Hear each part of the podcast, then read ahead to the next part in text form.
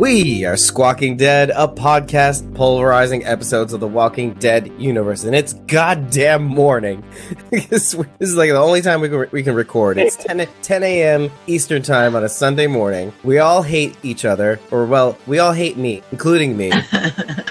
but we're here to record part four of episode 100, covering our coverage of Walking Dead season five, our best clips, our best moments, according to a bunch of us who decided that these are our best moments, including my brother, who's a cool dude who only did eight clips. Anyway, so let's keep going. He's still though. yeah, I still, I still, got, Something. I still got him a shirt. We're gonna screen share a little bit of uh, our our favorite clips from Fear the Walking Dead season five. If you want to get these clips right out the gate, all of them, three hours and forty six minutes of of uh, our best of clips, including stuff that we we'd previously released but are on YouTube. There's a unlisted playlist that we actually have in some of our posts, our latest posts on ko-fi.com slash squawking dead. It's really literally just three dollars, three dollars, and you can access it for 30 days. Or if you subscribe to a coffee a month, you can get the party rolling. But you know, once you have the once you have the link to the playlist, just add it to your YouTube account and you have it forever. Either way, try to just set up a ko-fi.com account that's ko-fi.com and then follow us at ko-fi.com slash squawking dead. You know, you're in the loop, you know what's going on. As soon as something drops, you know it's there. And if you want to support us, you can. If you don't, you don't have to, because there's still some other posts that are free. Let's start with the first clip and see where we land. Anytime that we see that we can see like a pet during the apocalypse, I feel like everybody loves it. Like I mean, it's like Daryl and dogs. You know, Yeah. people are like, no, no, no, something can't happen to dog. Right. Nope. That would be the only reason I don't want to see animals on the show is because there's a, then there's a potential. Attachment, right? Yeah, there's a potential for them to get eaten. I would rather see a person get eaten Yes, than an animal. I- absolutely. And that drives me up. the Oh, that was wall, by heartbreaking. That makes me crazy. Shiva's death was heartbreaking. Yeah, I mean, all see. Like, here's the thing. My thing is all deaths are heartbreaking, but I have a, Mm. I'm partial to people. I'm, You're partial to people. I'm partial to people. I'm on team people. People. I I just have a weak like to me it's like I, I I'm triggered by the defenseless and to me like animals and like kids are the defenseless like Fair enough. So that is what triggers me. Like the same reason why, and like when when the whisperers were like at the gates and the and that female whisperer put the baby like on the ground, I oh. was like, okay, this is this is going to please do not go there. and I was like, please let's not go there. You know, like and I, in my logical mind, I knew like they probably they're, they're gonna the baby will be safe. But in my mind, I was like, but also there was a little part of me that was like, oh please, dear God, let's not go there. you know, because that's the thing. It's like when it comes to that kind of stuff or like you know animals. What's the name of the horse? Was it Buttons? The horse? Yeah, Oh, yeah. God, that was sad. Aaron and Yeah. Daryl. Yeah, See, that kind of stuff. I'm like, it just hurts my heart. But you know, like a human being, it's like, well, you know, You know, yeah, we got so many of those. yeah. It's like, no, but I mean, it's like, No, tell me more because you I'm can bullshit. defend yourself. I'm on team people. People. No, it's always a tragedy. No, I know. I, I see what you mean. I, I find that like that attitude, and this is this is how this is so why it's so strange to kind of. I find this conversation fascinating, but mm-hmm. like the, I think part of it is like this weird holdover because we we do see that humans like are mm-hmm. capable of like the most cruelty or whatever. Right. And and on the other hand, there is something to be said about the impression that like let's say the concept of original sin kind of has on people's minds. Like okay, humans were born into this world. The further along we are in, the less we give a shit. There's like the Louis, Louis C.K. bit of like you know like oh when you turn thirty, he's like oh he's thirty, oh it's cool. When you turn forty, everybody just oh 40, here's a new thirty. When you turn mhm. fifty, nobody gives a shit. Nobody gives a shit. the older you like until you turn like 90 and then you're like wow you made it this far wow, i thought you were dead you know like that you know what i mean like they to check on you You deserve a party. wow good 100 whoa who wants to break the guinness book of world records you do so but then like yeah it's so in the walking dead universe it's like it's people they cause the most problems they are the walking dead blah blah blah so i can see why people would be more sympathetic to animals they didn't do nothing wrong it's not their fault. it's people that made the virus Yeah, Animals are just surviving. they're just surviving as they typically do. the chaos that's going on in the human world, right? Mhm. Yeah. Okay, I'm giving you the points on that one. I'm still on Team People. Sorry, I don't know. Maybe it's because I'm in this world. If I maybe it was in maybe if I was in no, if I was in the zombie apocalypse, I'd still I'd probably be even more Team People. I'd be like, okay, look, hey, I'm gonna eat you. exactly. Skidmark, you're now my food. Oh, that sounds terrible. It's Eat Skidmark Skidmark. I mean, food. if it came down to that, I mean, I'd have to. It's different. But it's just Yeah, a name, Skidmark. I'm eating Skidmark. I wouldn't call it that. I'd call Yeah. it dinner. yeah, exactly. I would, I would actually give it a name. I would honor dinner. it. See, that's the thing. Like, I would honor it with its name. Everybody enjoy Say Skidmark. thank you. What was Yeah. that goat's name? Tabitha? Tabitha. Yeah. Oh, poor Tabitha. Oh, ta- yes, yeah. Um, Oh, yeah.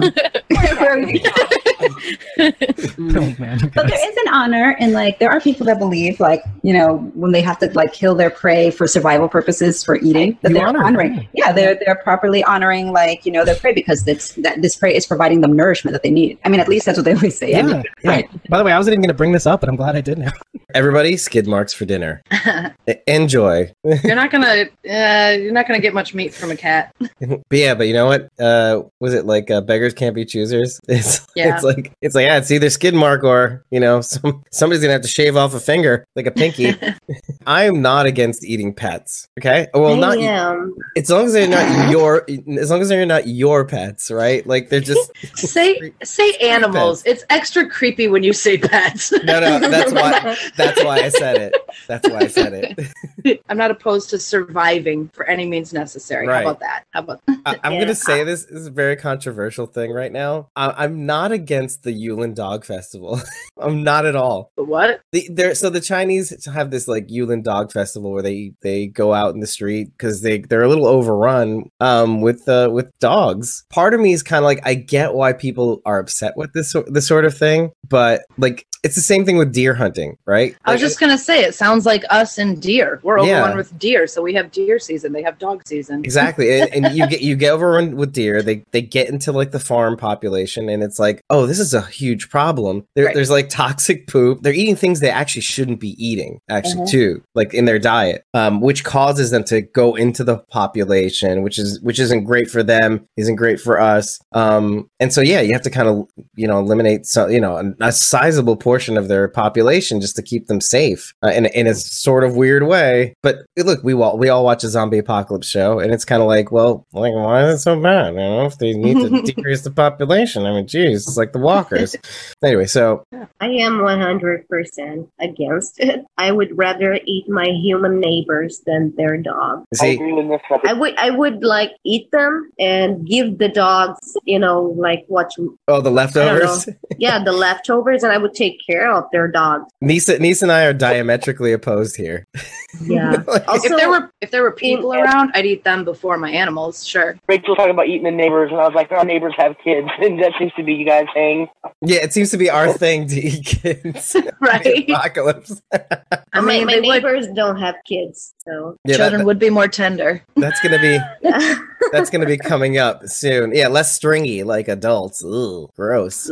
I'd like to think that in the zombie apocalypse, I would actually be not. In your opinion, there would have animals. Like if you came across a wild animal, say, would you kill it and eat it, or Oh, it's or do you only? Okay, okay. So you would eat an animal, just not one that you have an emotional attachment to. Uh, yeah, I Mm. wouldn't eat like dogs that I know. There's gonna come a time in which I'm I'm There's gonna no more food. I'm gonna eat my neighbor's pets. I'm not gonna eat mine. Never. Right. I oh, think okay. I would. I think I would starve before I, I ate my dog, but or my cat. As we discover in the zombie apocalypse, like migratory patterns change, uh, dogs start going feral as they go hungry, and it's kind of like, at what point do you decide, you know, like for my own safety, because they're not going to start listening to me anymore? Like, there's, there's, is there going to be a point in your mind? It sounds like there is, like where you decide, look, it's now it's starting to look like it's, it's us or them. So it's, I, I've given this a lot of thought, and if I come to the point in which I'm thinking about eating my dogs, I am going to release them so they can try to survive as feral dogs with other dogs. right. So this way you can feel better about eating them later. No, I, I can eat other dogs, but not my dogs. Like, oh, hey, you're free now, Bobby. Yay! Uh, don't don't eat me. I'm gonna eat your friend though. Right. Bring you your know, I, I would just try to give them a chance to survive, and I would go on my own, like Here's what- away. here's where the compromise comes in, right? You should train your dog to bring to groom other dogs to bring to bring them back. Oh my I god. had that same thought. it's like it's like dominoes for dogs. It's like I had that same thought. I'm like, go send the dog out and have him bring a friend back, and then eat the friend. God, that sounds so sketchy. That's like we like cannot we can all eat my dog's friend. Yeah, yeah, and and Bobby for would eat him too. Too. I mean, Bobby's hungry, so he needs to eat. He'll he'll be like, Yeah, and also Gibbs. I mean, he's a Yeah. big dog, and other dogs love him. He's a beautiful and nice German Shepherd who other dogs love. So he Yeah. he could definitely be the one to you know bring other dogs home, and that's could eat. that's a friend. You know, it's a friend till the end. It's by you too, because I kind of want to see what you what, what what you think too. The the swan song theory is Oh, this- that I love this. um, the the sole survivor of Fear the Walking Dead is Althea, and everybody else dies. Aw. With the option of Morgan and Dwight coming aboard, since they were on The Walking Dead, Mhm. you know, maybe let's. You never know. Um, it's all theoretical right now, so it gives closure to Fear the Walking Dead, but it gives all the characters involved like a like a bit more meaning and more drive to kind of come back or be a part of these other projects like the movie or the uh, or or the Walking Dead even. Like you know, that gives them kind of purpose. Um, so yeah, and the po- the poetry behind her doing that is so that it gives fear like a, a like a like a end chapter, like a like full closure. Like yes, this is how the Clarks lived and Strand, etc.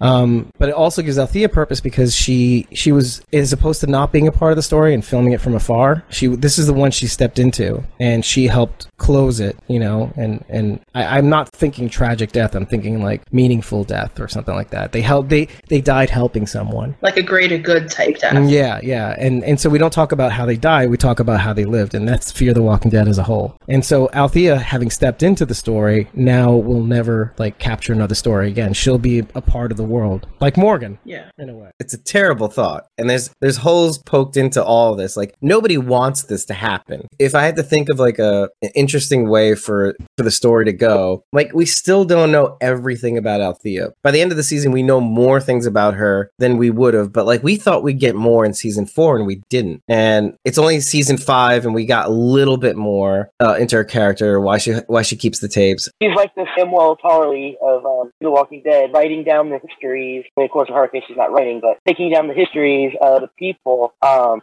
a record keeper, um, so that people in the future can look back and see what was happening. Uh, but instead of like a song of ice and fire, call it a song of gas and water or something. Oh yeah, wow. Or of oil and water. It doesn't mix.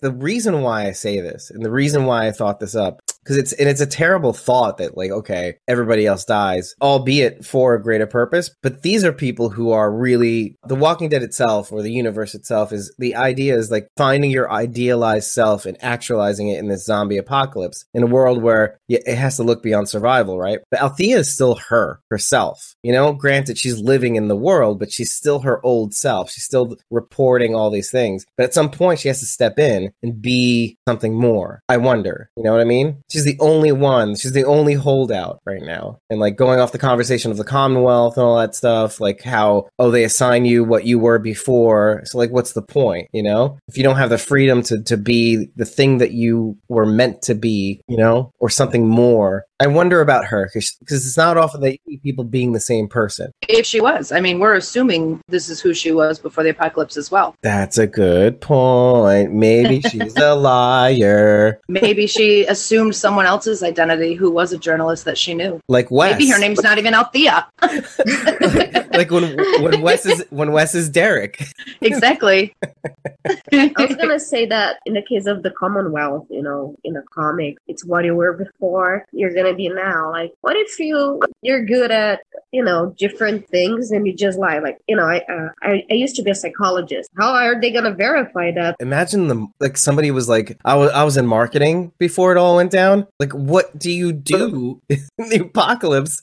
Exactly, but these communities. I'm just gonna lie and say, you know, I was a psychologist. Officer of propaganda? In marketing, you um, can make movies to show people what you're doing, a la Al. Market your community. I can imagine like a person in marketing would just be sitting on their ass most of the time. Like I feel like uh, someone in marketing would have Aaron's job. They would go out and recruit. but it depends on the community. Well, I guess the Commonwealth you could do that. Like CRM, you wouldn't do that because the whole point is that you don't recruit. Right. You know I mean? But in a community, an actual community, you'd want people. Someone who's good at marketing would be a good people person. I guess you'd have Go to be good at fighting too. Collect people. Yeah. Well, that's something everyone would learn in the apocalypse. I mean, come on. Ideally. Nobody nobody's getting away with not being able to defend themselves. Yeah. And if they if they don't, then they're dead. I mean, especially after a few years, if you're alive, then you know how to defend yourself. or you're Eugene. B- uh, by the way, Mario Eugene. right, but that's that's what I'm saying. There's there's bound to be many of those. But You're just I- really exceptionally good at lying. So I started, there I you start- go. I started thinking about like one specific thing though, as as we were talking about the marketing. I was like, what if you were a sex worker? Is that what's going to happen? And, oh my god, yeah. do you know what I Well, mean? I I don't think that's what you would tell everyone you did beforehand. I was I was a what is it, what do they call them? Escort. An yeah, a escort. concubine, escort, whatever. I was a concubine. Concubine. I was a concubine for the emperor or some stupid thing. You know, like, so what's my job? Uh, I'll get back to you. Again, recruit recruitment. Yes, you are good with people. They're people, people. I, I've got layers. So now we're getting to the point where like we started making clips this season for some reason. Like we hadn't done until season five or like our was it, our third year, second year. But yeah, this is our first one actually. Oh well, technically it was the episode twenty four where we started making clips for the mid season, the SDCC content. But yeah, this is like the an actual episode. By the way, how deflating was it um, when they get to this big wall of uh, bowel um, barricades? Right, that's what you call it. Yeah. When they get to this bit, and they're they're like doing the Avengers Assemble pose. Like I think there was literally music. It was like, dun, dun, dun, dun. and then all of a sudden, teaser about it too. like wait, wait, hold on, I, I got a call. Hel- Hello? Oh, kids? Oh, guys, we gotta go. This is We gotta- we gotta gotta we gotta hit the dusty trail, right, John Dorie? Survivors, assemble. We- yeah. No. Oh, wait. No, we're not. We're not. We're not assembling. Oh. Okay. Okay, bye. So bye. Uh, all right. We'll put a pin in it. we'll, we'll be back. We'll be Speaking of deflation, putting a pin in. I'll, I'll get that later. Thanks. Should we do lunch? Um, yeah, I, I don't know. I just thought that was just hilarious, actually. And then and then they drop a bombshell, which makes it even like so they have this. the little things that that are kind of just funny. They were trying to find the kids or something, and then like, or, or I can't remember exactly what it was, but then they decide to go north where there's that huge blockade of of walkers or whatever, Mhm. and they're about to go through it, like through this big thing, and then they're like, oh wait, oh we we, we gotta go. Oh, I guess we gotta go. I guess well, I guess we're going. We're going.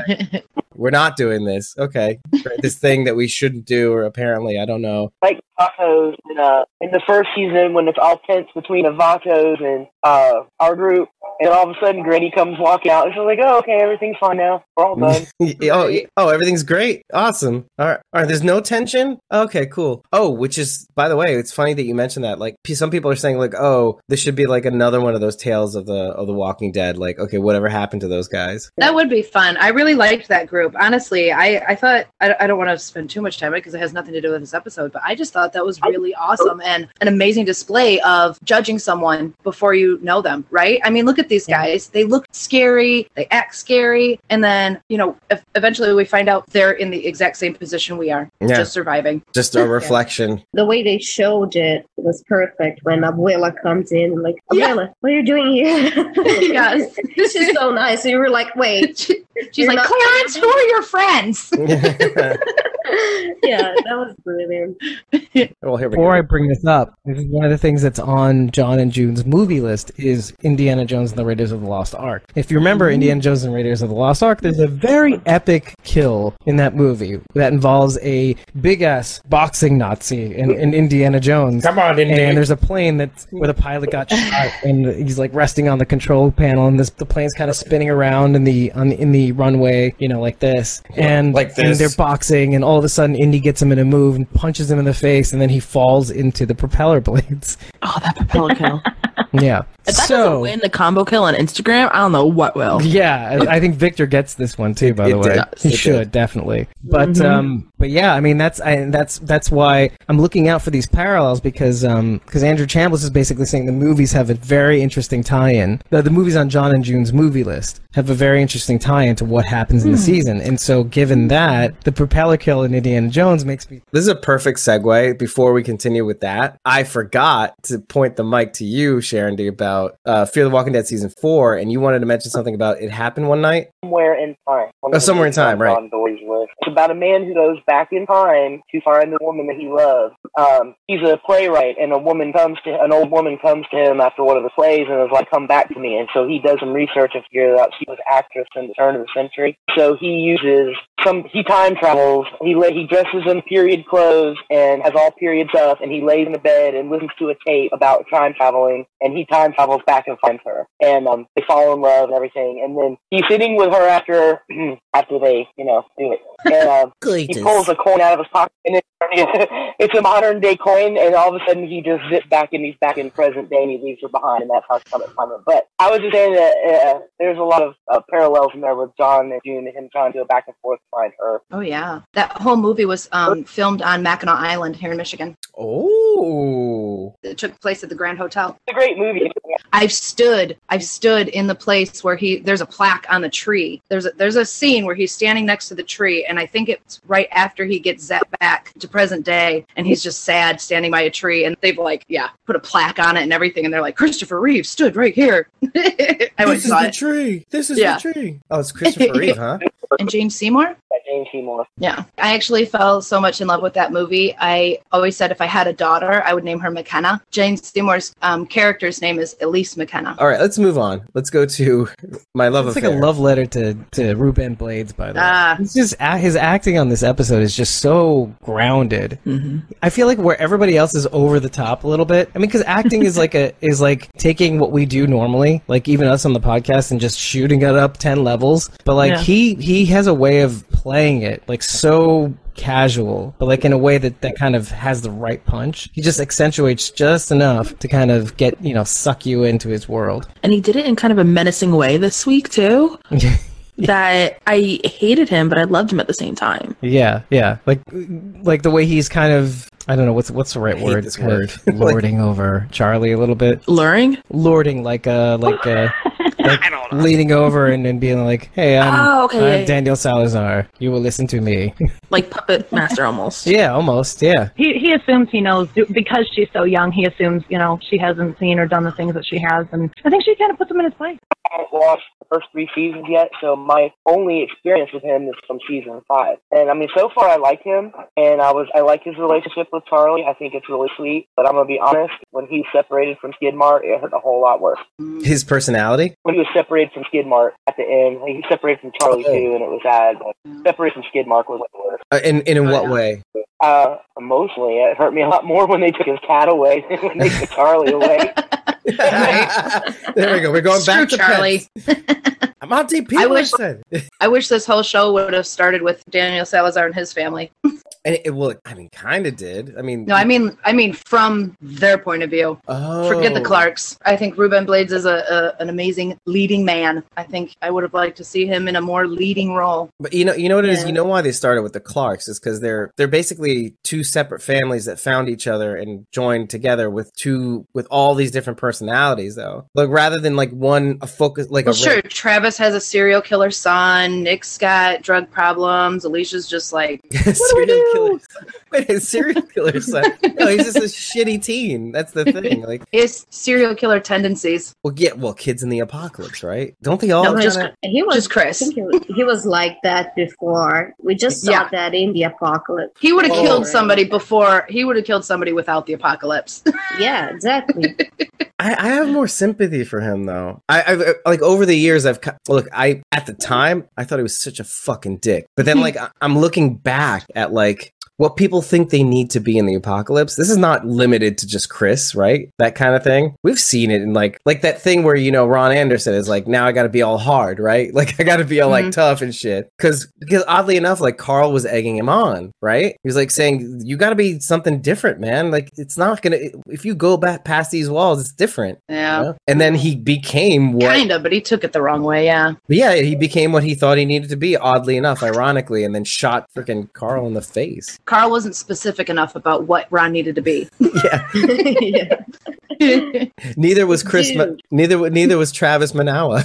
There you go. There you go. this is the funny part that I was mentioning the other night about, uh, when we were covering Walking Dead season nine. Speaking of seeing, by the way, like, what do you think this bitch sees with the helmet on? Okay, because like, I gotta know. I gotta know. Just like two little slits.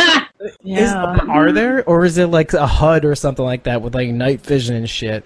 Because I really want to know. Um, based on everything that we kind of duct tape all over it. yeah, that's what it Oh, looked yeah. like. Well, based on the whole thing with like you know how we were joking before about like the Keurig and such, they'd probably pull some like Tony Stark shit and just have like all electronic grid, like a map of like where to go. Oh, oh yeah, That'd or like, awesome. or like the Predator, like my where it's. Like I was gonna say Predator. right infrared. Totally. that would be that would be at, at least bit like kind of cool. Yeah. It Excuse wouldn't really help with walkers though, right? Because they'd be cold Exactly. because they're dead.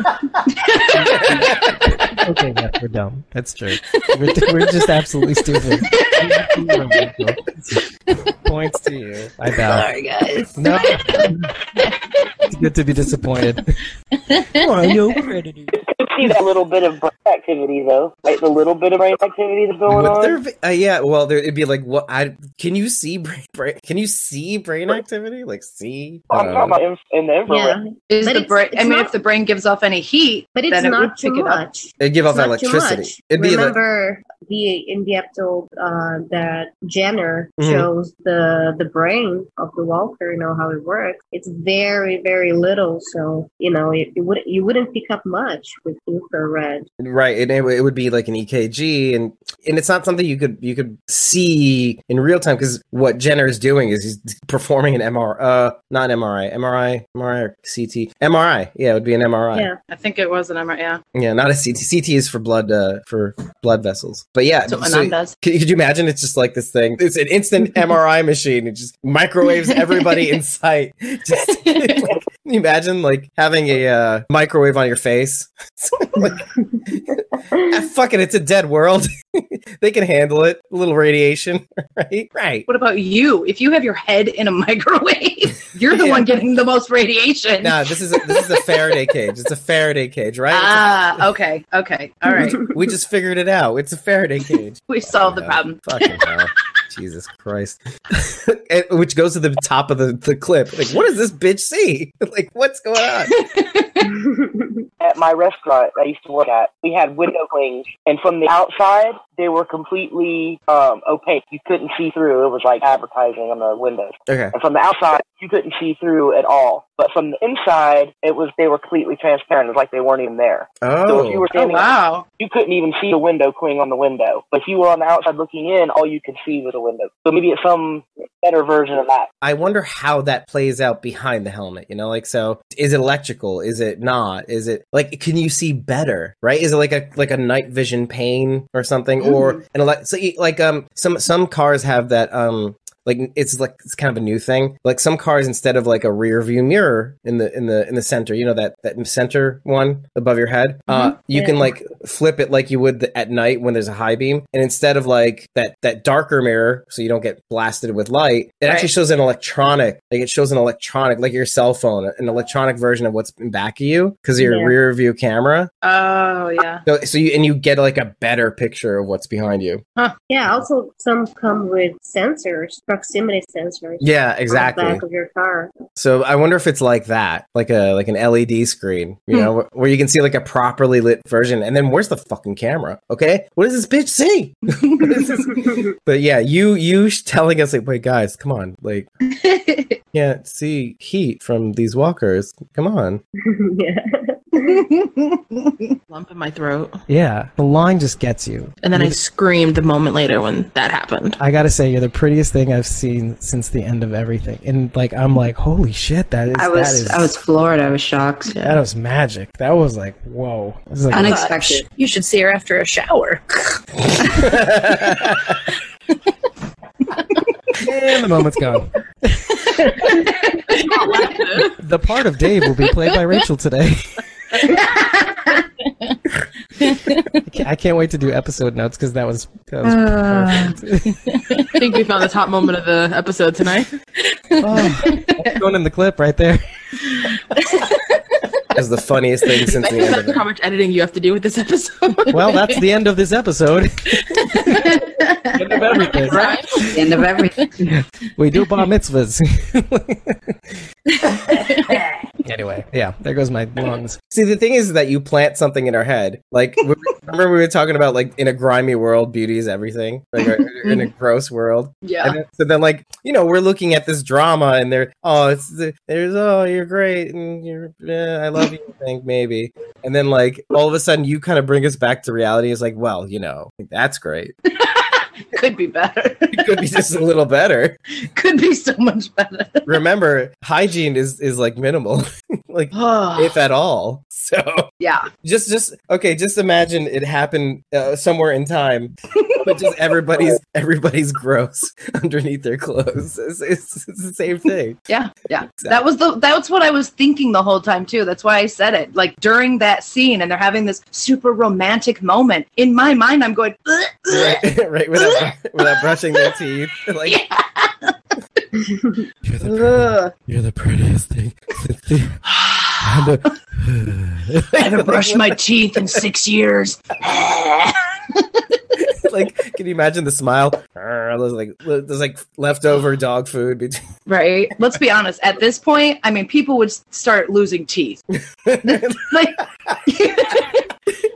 But imagine if like the standard of beauty also is it just like on that note, like okay, maybe she is the prettiest thing, right? And like because everybody else is like by comparison, it's just like Oh, yes. way Gr- yeah. The grosser. horrible Yeah, The woman with one tooth is the most beautiful. Like every, everybody's like a meth beauty queen, sort of. Oh my gosh. Well, I mean, if you don't have dental care, then you're not gonna, your teeth aren't gonna make it. So, Right, right. Oily skin. Okay, you got that gentle rash on their face. Anyway, let's the CGI on that hot air balloon. yeah, yeah, yeah. It was right up there with the deer. like,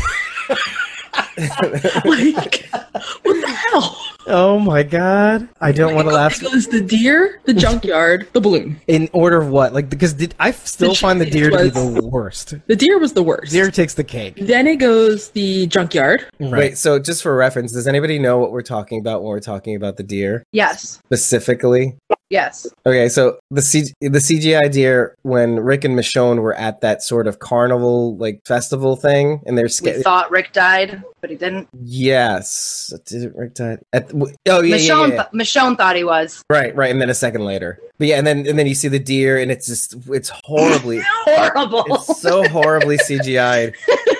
And so, and the junkyard. Okay, she's referring to the the helicopter scene where they it's, it's moving away. But yeah, I'll- Uh, the junkyard in terms. Oh, not where it's parked in the background. We see the helicopter in the back, and we all thought That's it was it. the Okay. blooper. Yeah. Okay. Okay. You thought that was, I you know I didn't pay attention, but yeah, go ahead. Well, I first, when I first watched it, I thought, "Oh my god, how stupid are they? They didn't remove, you know, this plane or helicopter." But now I'm thinking it was like, you know, the helicopter. Right. And then it goes to the balloon. Now that we know better, so the balloon is passable, but also because you know what, I, I'm say- I don't want to talk about the balloon just yet, but I do want to say one thing. It, that scene made me think of like it was Ghostbusters 2, and you start to see the Statue of Liberty coming in from the distance, and you find out that they're the obviously motion like the animated the animated um like it's an actress in like a lot of makeup too. Like it's just that coming in from the distance like Mhm. this that's all it made me think of. Like because what they have to do with that stuff is they have to kind of first of all it's it is a form of green screen right? Or blue screen even. Yeah. and and the actress comes in from the distance and of course the mismatch between like at the time because of what they're trying to do like the film stock of the people in the street and the film stock of the actress they're like on different speeds and different lighting and whatever. But i thought they did a really good job which we'll see here in a second. This is something that we did like while i was editing i was like oh my god i, I can do this really quick. I can get the the scene where the where we where we see the hot air balloon in, in the distance and I was just thinking to myself, what if I took this and I I put the I put the music to um the Rainbow Connection and this is what I came up with. I'm I'm actually gonna as the music comes on, I'm gonna actually lower it, see if we don't get dinged. Uh-oh. Hey, I told you we find a way. Did you find a road? Roads are not a necessary ingredient to this journey. Why are there so Can you still hear it though? A little bit. Yeah. Enough. Yeah. Let's let's commentary on it so that we can actually not get dinged. Oh my god. expressions. Does it The match up? expressions on their face goes so well with the song too. Like Exactly. And then you see I can picture them as Muppets. And Leah, look at the expressions of of the people on the ground too. yeah. Ah, it's like so hopeful. Someday they'll find it. Oh, no connection. The dreamers and me.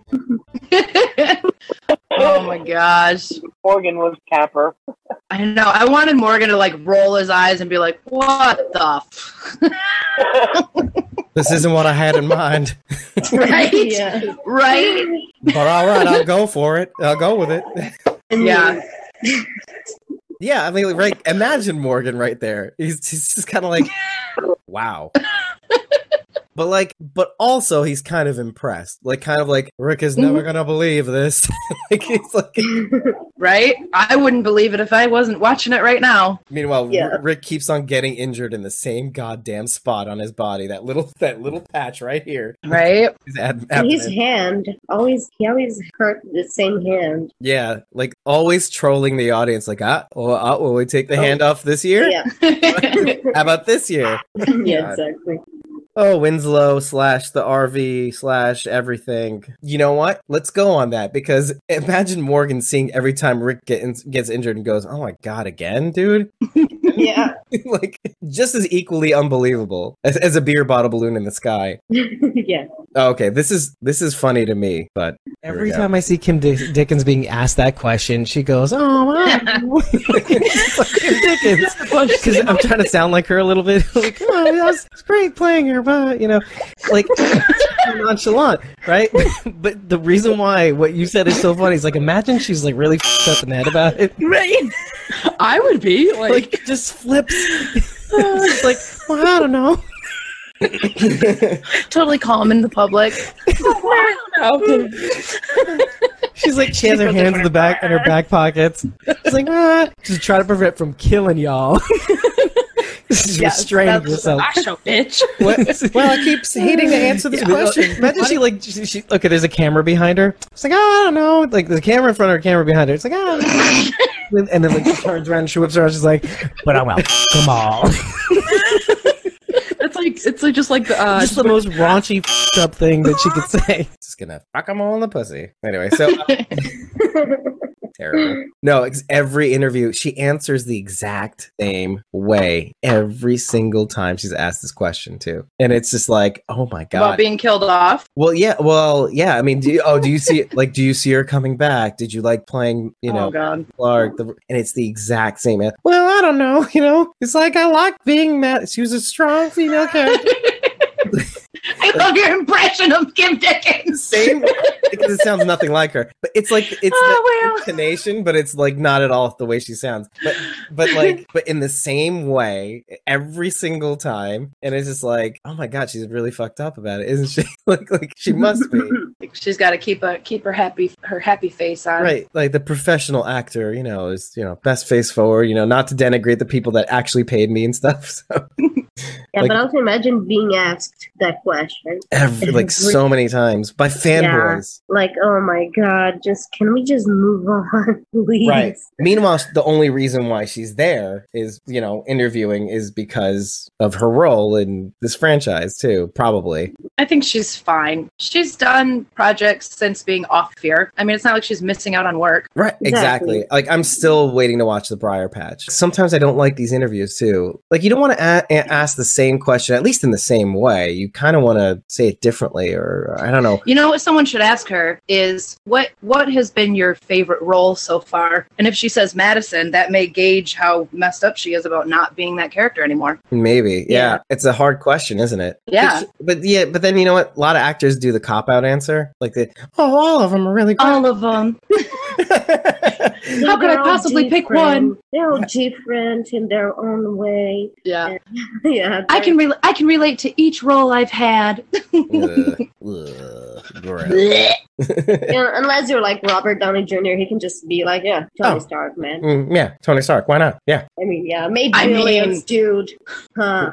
Uh yeah. Now I'm just imagining Ma- uh, Madison, Ma- Kim Dickens, and Tony Stark in the same. Yeah, yeah, Madison. Clark. Ma- yeah, I'd be Madison. I'd be sorry. I'd be great. I have a son, I have a daughter. Great. Yeah.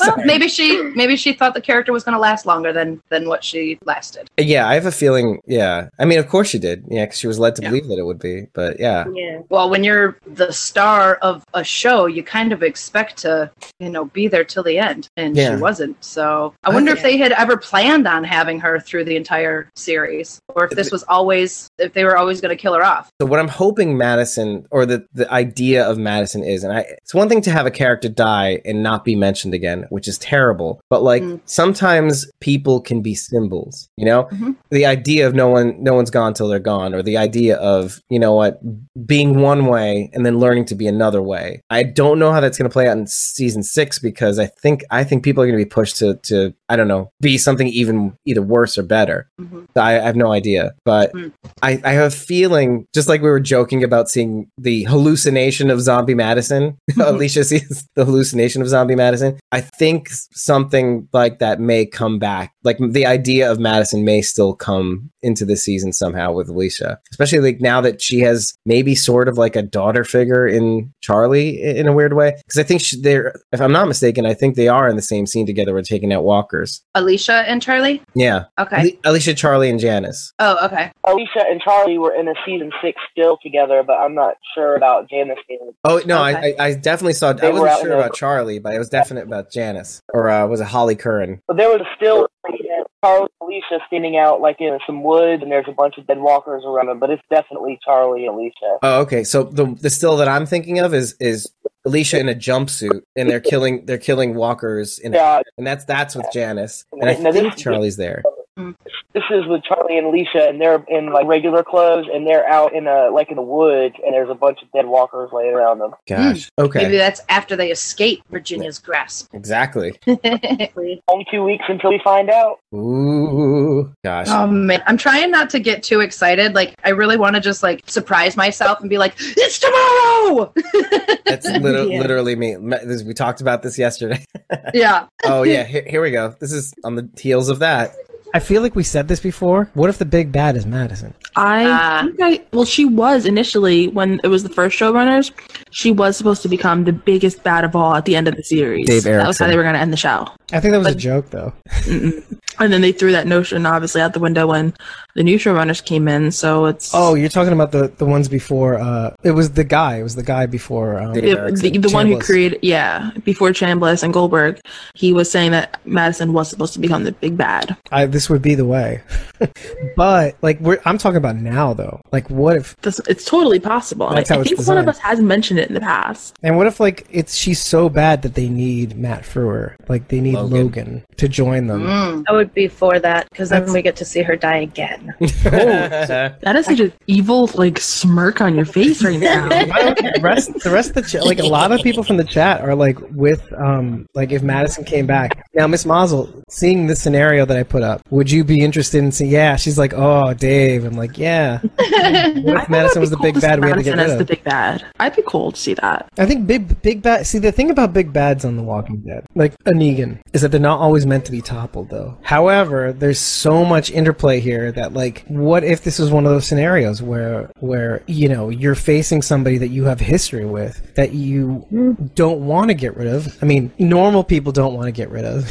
But i what if you're put put in a situation where you you have to, or like what if and Shane too. what if it goes to the slogan, uh, "No one's gone till they're gone"? What if we have to test that? That is fun. That is That'd be really great cool. story. What if all this development led to having to deal with this situation? What have we learned? And that's why I think it's good to have slow, quote unquote, filler episodes. What are we saying Madison would have been doing this whole time, though? like, if she's the big bad, Replenishing her armies.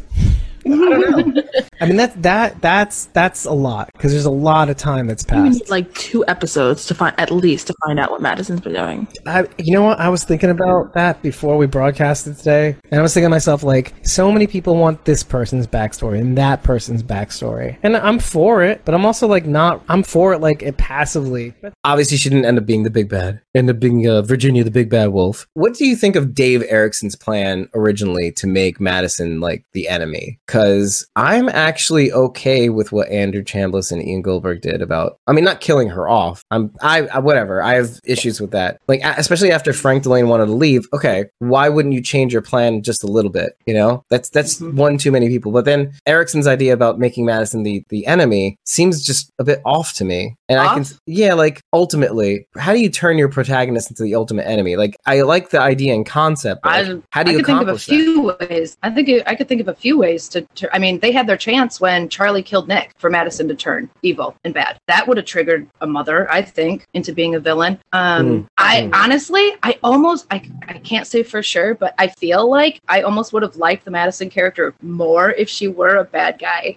Hmm. Me too.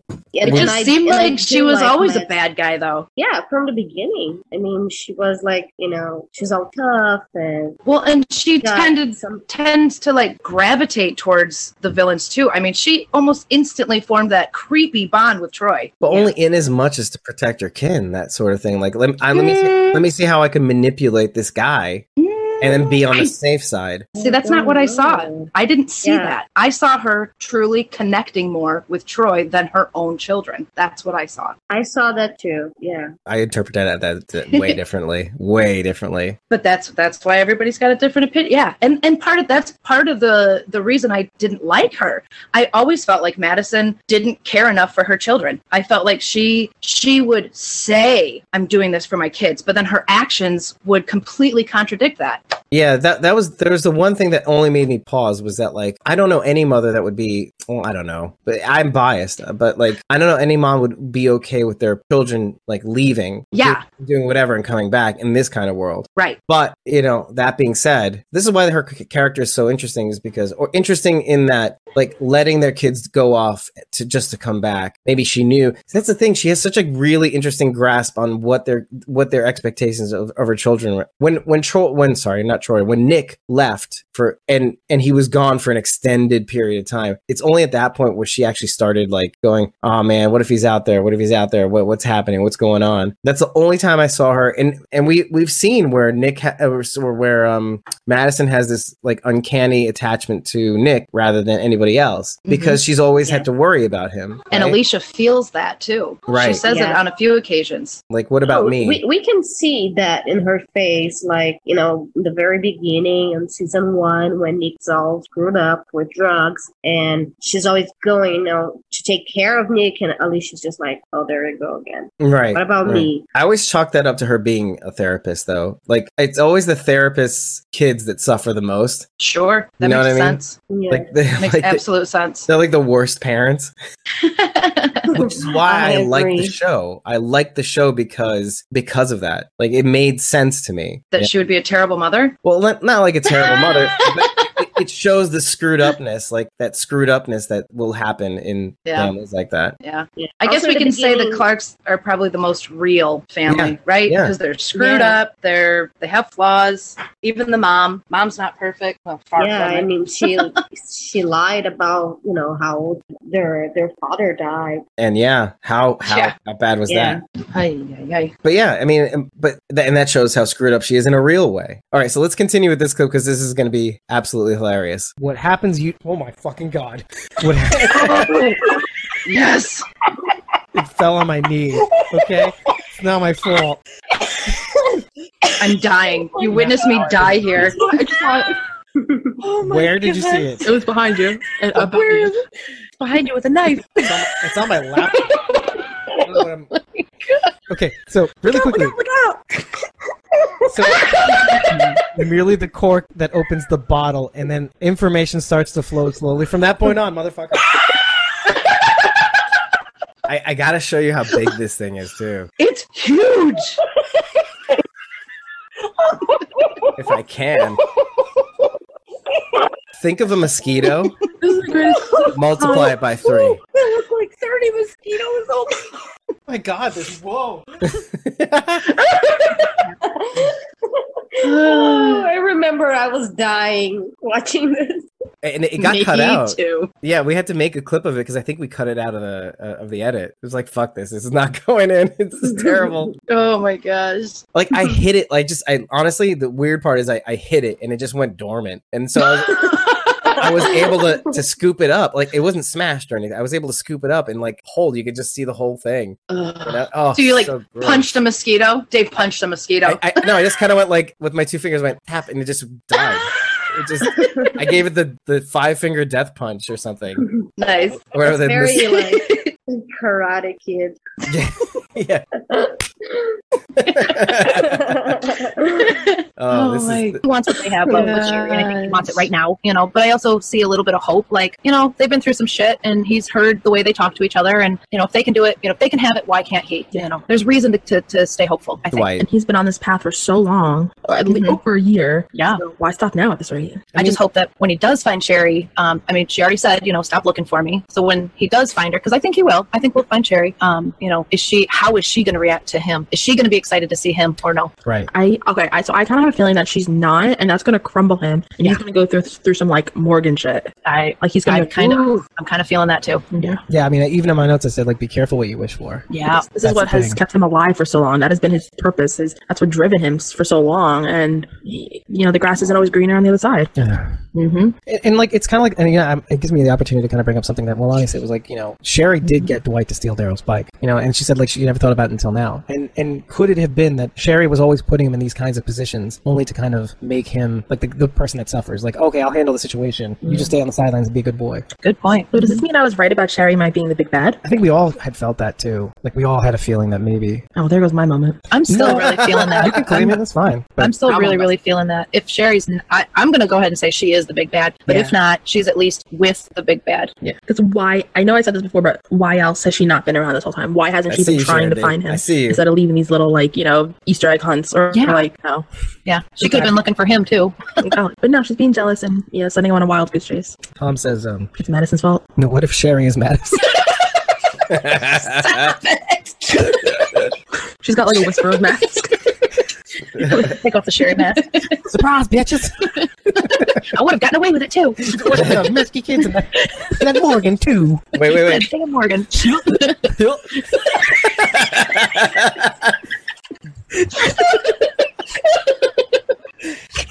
goofy. That's what I mean.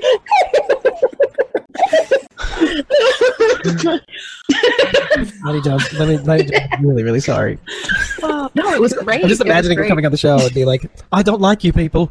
don't like you one bit. What Momo? Oh, Go fuck no, yourself, oh you, you, and you. Fuck you, fuck you, fuck you. that bitch broke my stick. Wait, now if you don't un- if you don't understand the reference, the like uh, Morgan.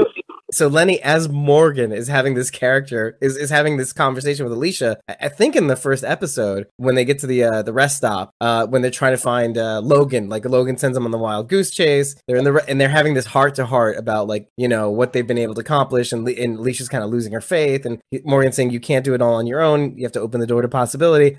And she goes, but what if I don't know how? And then he, and then Morgan, you know, he lets out this like, I don't know.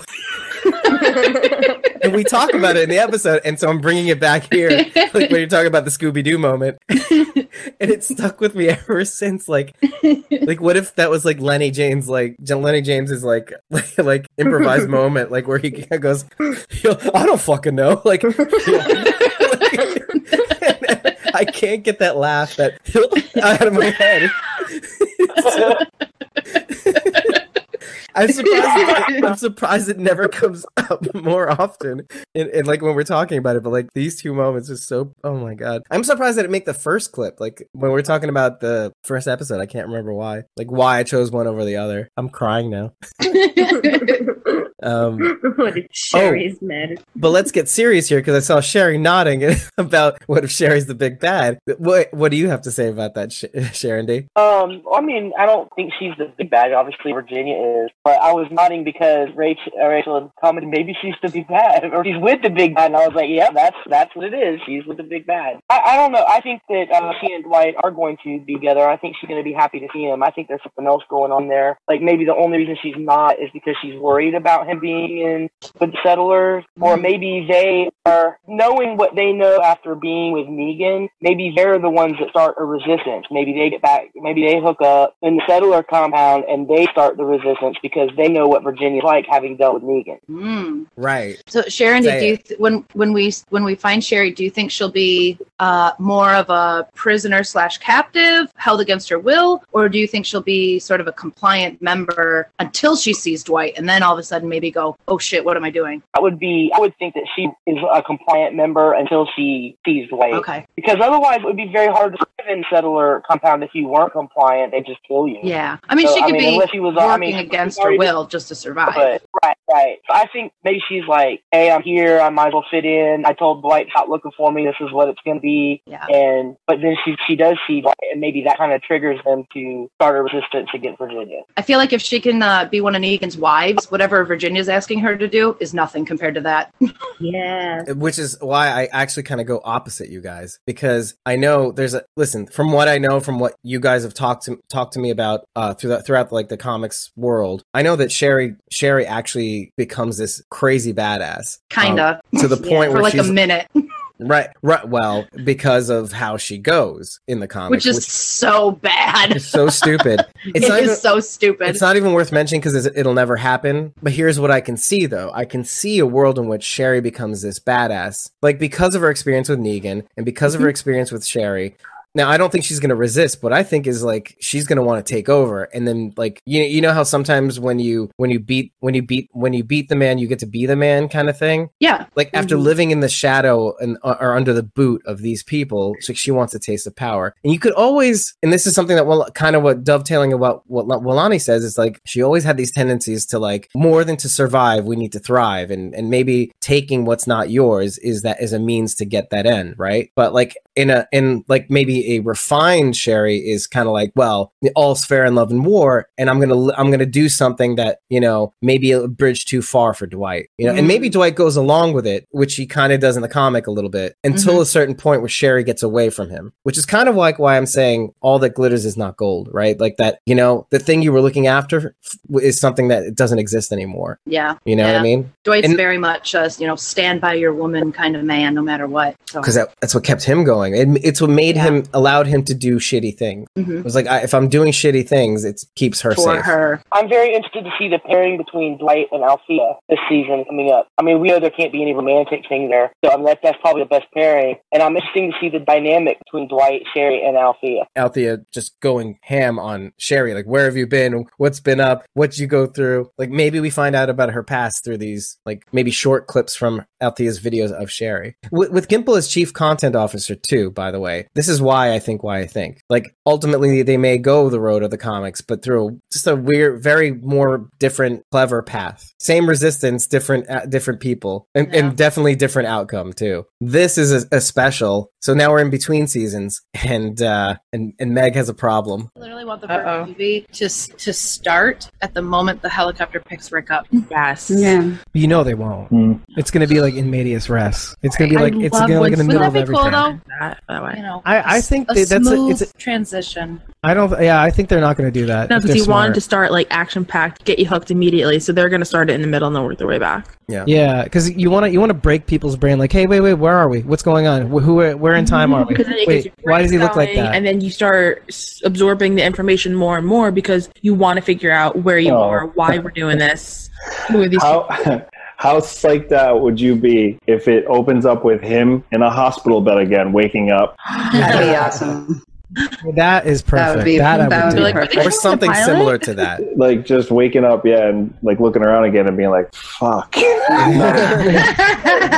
Yeah. It's like, it's like a Bob Newhart show. and they're like they're like flowers near his yeah, bedside. it's like just Yep. like messed up shit. Yeah, Yep. just to really like really mind fuck you.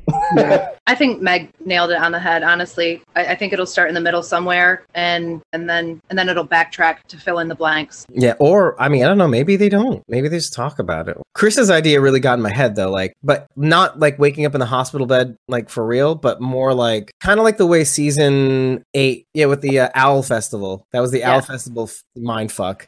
Um, what was great about that is that it mimicked a little bit what, what what went on in the hospital. Like he looks around, looks at the watch, looks at you know. Mhm. I don't know if he saw flowers in that dream sequence, but that and so I like that idea for the movies. Like, why don't they sort of do the same thing? It looks like a hospital bed instead of a hospital hospital bed. Maybe it's like a therapy bed, or you know, you look around, you see similar items, or like he's looking in the same way he, as he did in the hospital, but completely different setting, completely different context. Not injured, but maybe mentally, I don't know, incapacitated, or maybe ever, I don't know, but something similar to that. If he was already healed, that would be a good indication of a significant amount of time passing as well. Yeah, and how is he going to look like too? That's that's a whole other ball of wax mm. too. Uh-oh. This guy's interesting. So this is Peter Jacobson. Oh, yeah. dude from House and other things. Is he in a tuxedo? It looks like it. He looks Tuxedo. dressed up. Yeah, Uh, okay, it's missing the tie. he does look dressed or, up. or maybe not a tuxedo, maybe like just a blazer. Wait, hold up. Also, I, I need to back this up for a sec. Looks like he's looking for somebody. Is he wearing a yarmulke? No, No, I don't no. No, I mean- maybe. He Oh, might yeah, be. right? Yeah, now I kind of Wow. Oh, like look at the very, very top. Well, Our first can see Jewish pretty character on The Walking Dead, right? I'm sure somebody else has been Jewish. He just probably didn't. Huh. This was interesting. I couldn't tell if he was holding the door shut or, like Ashley said, looking for somebody. I, it looks Yeah. like he's looking for somebody. Yeah. Morgan butt touching. Did you remember that comment? It's a synagogue. Okay, you know how I know? Yes. Okay, I did not No. see that. So this is How- what this is called a Ner Tamid. This is a light that's always on, no matter Oh. what. Boom, boom. Oh. There's a, there's Like this, this is a menorah. See, I can't even see that. Yeah, I, Maybe this is where we run into Peter Jacobson. that's right. He is Jewish. Mm-hmm. Looking into the church. Maybe it's kind of like Father Gabriel. Yeah. Oh my God. Them What if he killed all those people? That's exactly what I'm thinking. Exactly. Like Oh he locked God. all of his like I don't know if it's called like parishioners. I don't know what it's called. He locked all his people in. I don't know this. I'm not religious. I think it depends on the religion. Yeah. So we locked a bunch of people No, you in can the call them parishioners. It's just funny how you were awkward about it. I know. The people who attend the service. Look, he's in a building. They died. Boom. That's how they Okay, are. and then they go this way. I and am then they walk out. this. This this looks sketchy. Careful there. And this is this is Look a where little uh, Holy cow. R-rated. Alright, so you guys on the left hand side. I'm gonna throw the ball all the way down. and, and then they carry the Torah over here, and then they circle back here, and then they put We're it back get a inside. field goal. Okay, and then yeah, exactly. Touchdown. Touchdown. Yeah. That's what we do. Oh my gosh. All right. And break. Yeah, but I'm pretty psyched. See, I see. I didn't pay attention. See, I saw his yarmulke. I saw his kippah, as they say, and then I was just kind of like, what? Is that? And then so yeah, there's a synagogue. That's pretty mm-hmm. fun. It's all tying. It's all tying together. It's all coming together. it, it is kind of funny. Like I did. Have we seen Jews in the Walking Dead universe at all thus far? I don't think. May if they I mean, they have, they just have haven't been, but- They haven't. It's not like they're like, oh hey, I'm Jewish. But you not know? as a Yeah, thing, yeah. you know? because religion doesn't really matter in the Right. apocalypse. Well, no, it doesn't. shouldn't it matter the most in these times? You'd, you'd think, but like, Survival matters. I mean, you'd seen so much shit that like, why would you have faith? Yeah. And people discuss, they discuss that. They butt heads when uh, was it four walls and a roof? That was was that what? Yeah. Yeah, when they, Yeah. they they kind of discuss that a lot. Yeah, and there's a Yep. yarmulke. There it is. And Clear- oh yeah. day. Charlie. Oh, I didn't even notice that. It's is that a yarmulke? right there. Oh That's- yeah, that is. that's a yarmulke. Yeah. That's a, it's a gray one. Mm, That's a Charlie. this is Charlie for sure. Yeah, you can tell the the hair. And this is the synagogue, I think, too. From a Yeah. different angle. I think you're right. The glass looks so similar. Uh-huh. The stained glass. Yeah, that was that was a pretty interesting moment, and even better when we actually reached the episode called Ner Tamid, which is kind of cool too. I saw you like l- laughing, Sharon, dude, because like I I titled this thing TWD Universe's first Jewish character, but like as we find out near the almost the end of the season, uh, like like Sarah's been Jewish the whole time. The second.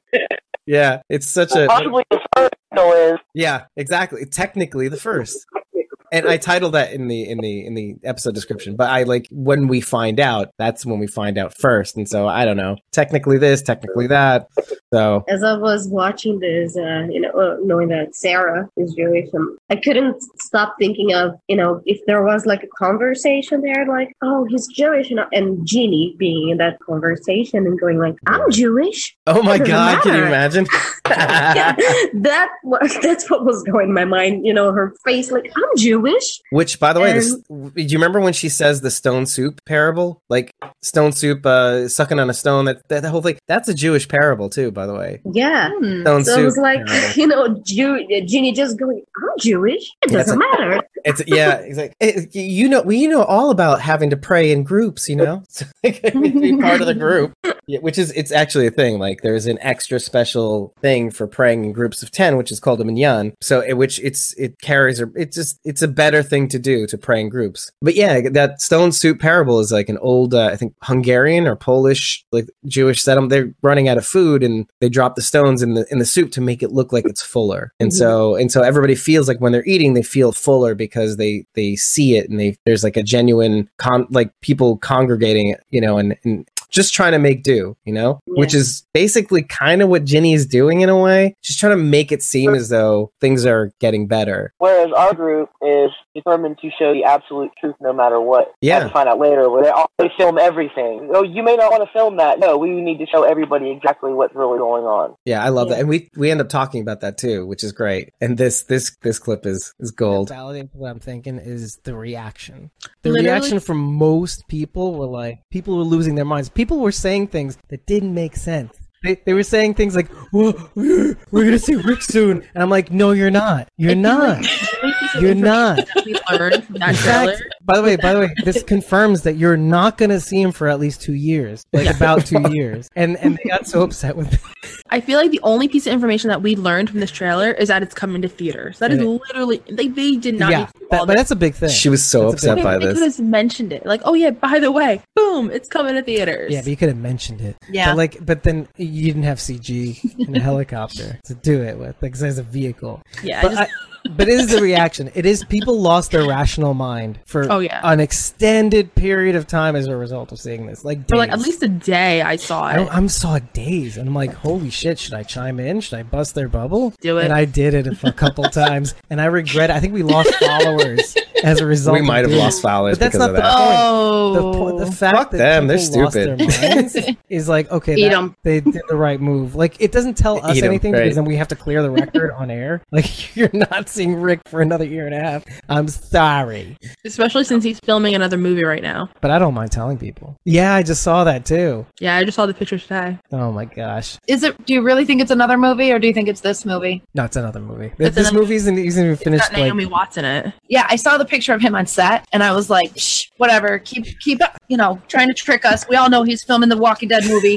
Um, it's called Penguin Bloom. It's him and Naomi Watts. They play a married couple. A family takes in an injured magpie that makes a profound difference in their lives. Amina? If you go on his IMDb, there's two upcoming projects: Penguin Bloom and Untitled, the Walking Dead movie. There's Penguin. Those are the only two upcoming. That's the working Okay. title. The the movie's actually called Grocery Money. Guys got to eat. this Walking Dead oh, movie ain't coming out for a while. i love how meg just didn't get oh, it I get it. right? Oh, by the way i cut I gotta the pay my extended bills. period Yeah. of time where she didn't get it from the This is called utility bills. until this Do you know where he lives? On, Go to, on to the grocery you, store you for see where him he lives. would be very expensive. Then again, I don't know if he's buying the groceries. Exactly the point. he can't pay his butler. Come on man. No so, so it's like i just love how much of a hard time she had with like this this this reveal. Meg doesn't get fundamental marketing. You can't just tell people that it's going to be a full feature. You have to show them appearing in theaters in 2023 or something like 2022 then they see the helicopter going Like come on man you got to make a thing of it you know? But she was having a hard time with it. I'm like dude but you have to get our hopes up. Like yes we have to get your hopes up like that. We want you to lose your fucking mind. We want you to lose your fucking mind. I see where she was coming from, though. Honestly, like if you're gonna put out a movie trailer, like put some meat in it. There was absolutely nothing in that trailer. yeah. Trailer. It wasn't even a trailer. That's the, but What that's the whole point. it got you talking. That you for don't For like a minute. No, some of these people were like, "Can you?" People are still like saying, "When are we?" You know what? Actually, no, you're right. But it took them like a year to stop talking about the movies. Oh, maybe we'll see this. Maybe we'll see that. Oh, it's go soon. It's coming. And then the pandemic hit. And then actually, Yeah, when the pandemic hit, everybody stopped talking about it. that's true. Sort of like in the in the realm of like, oh yeah, oh summer, uh, sorry, spring of 2021. Like, no, they haven't even written the movie up yet, man. Like, See, the movie, the movie's another one of those things that I will get excited for when I can say I'm going to see it tomorrow. No, I'll get more. Until then, I'll get more excited. I'll, I'll have a bit better idea of when we'll see Rick again once they've started filming, which they haven't done yet. They haven't started filming yet. Do they even have a script? That's what I'm saying. I think You know, that's why I'm I'm like not excited at all and I jump on the is there even a movie? Because if there is not a script, there is no movie yet. Yeah, I think Hey, that's you know what? Die Hard was made started with only three pages of script, and then they wrote the rest of the movie during filming. So they got this. and rewrote don't need it. a don't need a full script to start a movie. right. I almost wish that they had never mentioned the movie because now everything in The Walking Dead is measured by how it's going to fit into the movie. Every everything. You're so right. That's a good point. Something to think Yeah. about. How is that going to fit in movies? I, I don't care. You know, Yeah. do it for what it is and not worry about how it's going to fit in the movie. Oh, I mean, it, it just drives me crazy. Every review, everything I read is like, oh, this happened. How's it going to fit in the movies? I, maybe they want fan ideas about what to do in the movie, so they're Oh putting my it out God. there so that they have all these series. But it drives me crazy. I, I everything enjoy the show for its merits, not about how it's going to fit into the movies. You're absolutely right. This is Yeah. where I come in because I'm not worried about that. Which, okay, yes, it is annoying. I- I'll I say- find myself doing it though. I mean, Yeah, but only subtly because what what people have to understand about a movie and how you're going to get people to theaters. There's something about that movie that has to appeal to a wide audience or else why fucking bother? You're not why would you create a movie that only your your niche fans would go to? Like yes, you do have the Yeah. audience, right? But you're going to want to do something that first of all, I mean, and this is going to be the hardest part about this movie, you're going to have to make it so that an average person can go in, watch the movie and it stands alone. How do you do that without catching them up in some sort in some form or fashion? Mm. Right? There's going to be some retreading, you know, at least in some sort of narrative way. So they're going to tell us things that we already know. Basically what Gimple said. At the same time, somehow make it even better for people who know the material. Which again, that's going to be really tough. But what I mean by what I mean by all of this is to say that yes, there may be some things that play in, right? It's kind of like okay, this is exactly what it is. But think of it in reverse. How the Avengers movies spawned Agents of Shield E and Agents of Shield gave you something uh, standalone. Like you didn't need to see the movies to to really appreciate Agents Agents of Shield. Yeah, oh well. No, but for the most part, they did reference here and there the events of the movies. But like you didn't need to see them to to really get it. They kind of tread on it, tread over it. But even that is like a side piece, a side piece to the and they'll actual- they'll fill in the information that you need from the Yeah. movie if you didn't see it. That's why I think it's going to focus on just what Rick's been doing. Right, right. Well, yeah. and then uh, tell another story. So this is what Yeah. I'm trying to say is don't get too annoyed with writers who think, "Oh, they're going to like cram it in" kind of thing. And like, "No, no, no, no, no. You don't know anything about movies then." Because movies have Yeah. to have to have First of all, it's like a book. Movies like that, they have to have a, a beginning and a closing. You know, whereas a show has an arc over several episodes or several seasons. You know, Mhm. no, movies have to have a definitive start and a definitive even if there are sequels. Get a Berber. Baby. Why is she crying though? Is- That is it baby's because- got too much hair to be a newborn, so You've never seen a newborn with a lot of hair? Yeah, I don't think it's I don't think it's a newborn. Newborns can have a lot of hair though. Yeah, Well, well, one thing the baby's wearing clothes, so it's not like the baby's just born. Okay, ba- based on- I'm gonna guess this one here is roughly two to three months old. Right. Yeah. That's what I'm agreeing with. Yeah. No, younger well, than, maybe younger than closer three to months. two. Yeah, I was gonna say Yeah, definitely younger than three months. Yes, absolutely. No, because I know some people in the chat were saying like this was the shot was when she just gave birth, and that can't No, be. no. That makes clothes. no sense. No, You know, babies I don't come to, out with a shirt on. That's. I, I can confirm that. Period. Um, Babies are not born with clothes. That, They that'd be a rough aren't? birth too. I have personal experience, but my mother assured me that I was not born with clothes on. I guess babies are technically born with skin suits, right? Because they have the they're in the I don't know anything about babies. I don't have one. But, uh, they're in the amniotic sac or whatever, and then that's technically skin. So they're just, they're born in skin suits, right? Yeah, they're bro- they're born whisperers. What happens if you're pregnant and the baby dies inside of you? Does it turn into a walker and like claw its way out? Yes. Have you not seen that movie?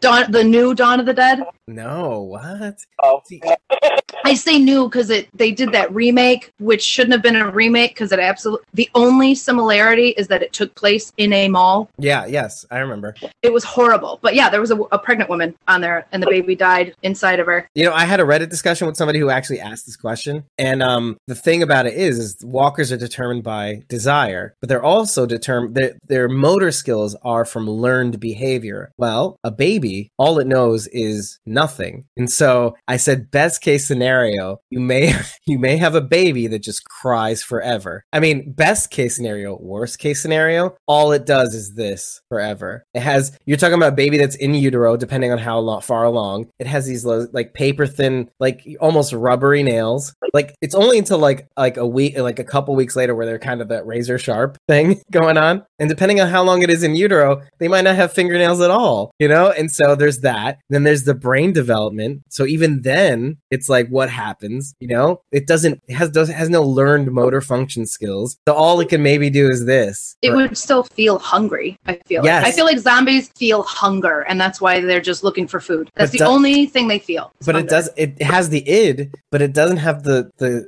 wherewithal the learned behavior that from, Right. the, from the neocortex to like know how to get it so it's not going to grab for anything it's not it's just going to just go like this forever yeah. like mimicking what was in utero and and everybody from that reddit thread it was like that's sad.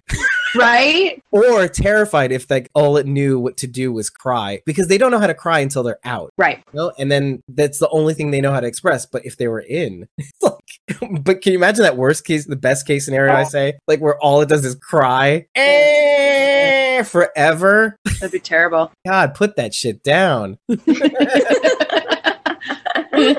like yeah. unborn unborn alarm clocks like forever that's hell oh Alarm, alarm clock. that's that's the clip for people to kind of walk in and see this tape and see what they can do to help, etc. And basically, um, when you watch the episode, you have to make note of what they say in the beginning of the tape, of the beginning of the tape that they watch, and then what at the end of the tape, because it's it's also for us as viewers. Because the one big critique about this season has been what the fuck is it about helping uh, people like Yes. this isn't what the walking dead is about you help people you die you know like you Yeah.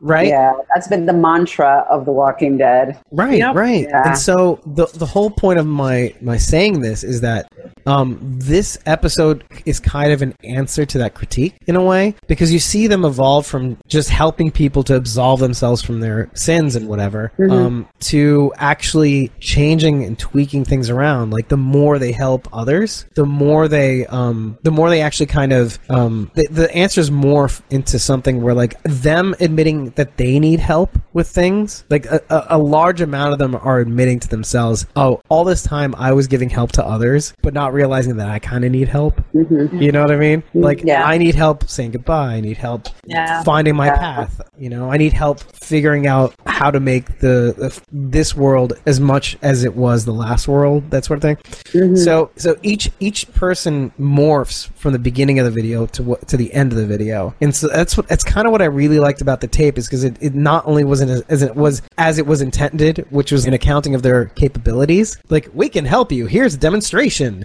no Right. it, it was it became more than just that. It, you could see a discovery of themselves in this one video. And i th- and that's what i got away from this from this um from this episode actually. Like the answer or the uh the paradigm from the beginning of the season is changing you know? And so and so they're changing as a result. So, so like they're they're like evolving into different pokemon right now like throughout the last half of the season. In my opinion like it's that's that's how i see it because it's like it's not enough. I mean we all know it's not enough because that that it's gonna eventually get you killed that's what I was saying before, Sharon. When like when we were talking about like what these videos mean and, and keep filming, etc. Get the ugly truth, and then you'll figure yourself out. For me, it was uh, like a, a version of I lose people, I lose myself. It's, uh, I help people, I help myself. Yeah, that's funny. That's a really Mm. clever way of putting it. the idea of like him like I I forgot to do something like I forgot to say goodbye to my family like I forgot to let this go Mhm. it's been the the core thing that's made me that's destroyed me that's made me do things to myself that I shouldn't have done you know all this time and he's like and by the end of the episode it's like each one of these characters is saying, "Help me do this, help me do that. I need, or I need help doing this. I need help letting go. I need help saying goodbye." Um, and I think I'm linking this to Grace now because I think in a way, helping her prepare for her end will help him say goodbye. And then what? Oh. right? Like what? Like he has the yeah, chance closure, to say the goodbye. closure he needs. Yeah. This is like a living Yeah. way of like I have a chance to say goodbye, like and and like probably an extended period of time for him to do that, you know. Mm-hmm. And oh, I just had a terrible thought. Yeah. I just had a terrible thought. Like, what does it look like? This is so bad. What does it look like for Grace? Like, okay, so she has a brain tumor, right? What if she dies from that brain tumor? What kind of walker does she turn into? like, I'm sorry, that's like, does she turn into a walker? like, there's like a science here that we're not, and it's Sure. terrible. Like, does the walker just go ooh, like because it doesn't know how to do things? I don't know. The tumor key, yeah, like the baby. Right when you're having having a serious thought about what it means to say goodbye, then I have this stupid thought about like, oh yeah, but what would brain tumor Grace look like as a walker? Because what if you know, die right? from that brain tumor, right? Like, what's what the fuck? I guess what part of the brain the tumor is in. Oh If the god, tumor on the motor skills, then you would get, you yeah, would you get, get the the, baby effect. If the tu- Yeah, exactly. We we we can't, we we don't know where you know where exactly the brain tumor is. So I keep her as a walker. Find out if it affects her or not as a walker. I said, is it on the aggression? Oh yeah, like, like like 28 days later or whatever. Yeah, it's it's kind of gross. Just- My whole thing is that I don't think I don't think Wes is Wes. I really Like you don't think this that's his thing. name? As it is? Mm-mm. I think Wes is Derek, Derek. his brother. Wanna Wait, walk, what, hold wanna, on. Want to walk with it? Um, Want to walk with me on this one? okay. Okay. Um, You have to pull me along because I'm a little I'm- slow right now, but Okay. so so why is Let, yeah. let me take your hands because it's clear that, and then I'll, I'll drag you kicking and screaming into my theory. Um, All right, Wes mentions his brother Derek, right? okay. Mhm. and mentions that he kind of bit it like earlier on, right? Uh, like early, early on. Um, Yep. And uh, and what I'm thinking, and the bike is the bike is Derek's quote unquote also, or his brother. And I was just thinking, like, what if what if Derek assumed Wes's identity? Wes is the one who makes who cre- creates the actual manuscript. You know, uh, Derek is the one who actually takes his brother's bike Wes. Um, and and and maybe even, and I'm I'm kind of an over under on like whether this is true. Maybe Derek, um, you know, Wes, you know, not Wes Derek, um, was painting the trees at first until something happened, you know, in honor of his brother, you know, his brother's memory and his manuscript. And like maybe he held onto the manuscript, something that he wrote, as kind of like to honor his name, to keep him going and stuff like that. And So the the brother is actually painting actually- the trees and wrote the and then when he died, uh, yeah, one or the other. who like, we know as Wes came up and said, "I'm I'm Wes. this is me. I right. that." The, yeah. I wrote this. Uh, Yeah. These are my trees. Yeah. And the the reason that made me think that, and Yeah. I wasn't hundred percent sure when I first thought it up, but like when you see the, the tree that we'll call him Wes for now because that's what we know him at, as, but when you see the tree that Wes is at at the end, it looks different than the other trees. Am I right? Old, older. Looks, it looks older. older. Like it looks been there un- longer. It looks unpainted. It's very simple. There's no flames at the bottom. There's no blue. It's it's done a lot more And the hand- simple. the So I'm thinking to myself, maybe different, that's the original tree. Maybe that's real Wes's tree. No, wait, as far as the flames, I thought the flame was only on Alicia's tree. No, I saw it on the wraparound tree too. the wraparound tree. It was on the. Do you remember Yeah. the screenshot I took when we cover when we were about to cover the trailers? Yeah. And I showed you the, the two trees, which I guess happened to be true. um, just to kind of bookend that, I was saying also like not only did he so Wes could still be Wes, let's say, right? But at the same time, Wes could have taken Derek the the concept of Derek, the idea of his brother, and said, you know, I I did the manuscript, I did the so like meaning he took on what his all the achievements his brother did to make him live on, or he took his or they swapped names. And and Derek Derek is the um he's Derek, but he's honoring his brother Wes. You know that that idea. I wish they played with that too, because otherwise it's just a guy and he's just a foil for everybody else. He's saying, okay, I I guess I'll come along. Fuck you guys, but I'll come along. That was a fun thing at the time though too, like because every every episode we are like, oh, is he gonna tell her now? Is he gonna tell her now? Yeah. Oh wait, they're just painting trees. Oh fuck, all right, all right, I guess that's fine. I guess it's okay. All right. Kids are kind of important. I mean, you know, kill the stupid ones, but I mean, the smart ones like, like Judith. I mean, she's obviously gonna make it. So I'm so uncomfortable here. They by can the kill way, what's his I'm face. so um, uncomfortable. The brother of the one that was in regular Walking Dead. Dylan, Yeah, because he's like nothing. kill Dylan. kill it? Oh my god! That's so Wow, man. Dylan, like he contributes nothing. He's like Sam. You'll contribute nothing. It's a Dodson thing. What can I say? Off to the gas chambers with you, Dylan.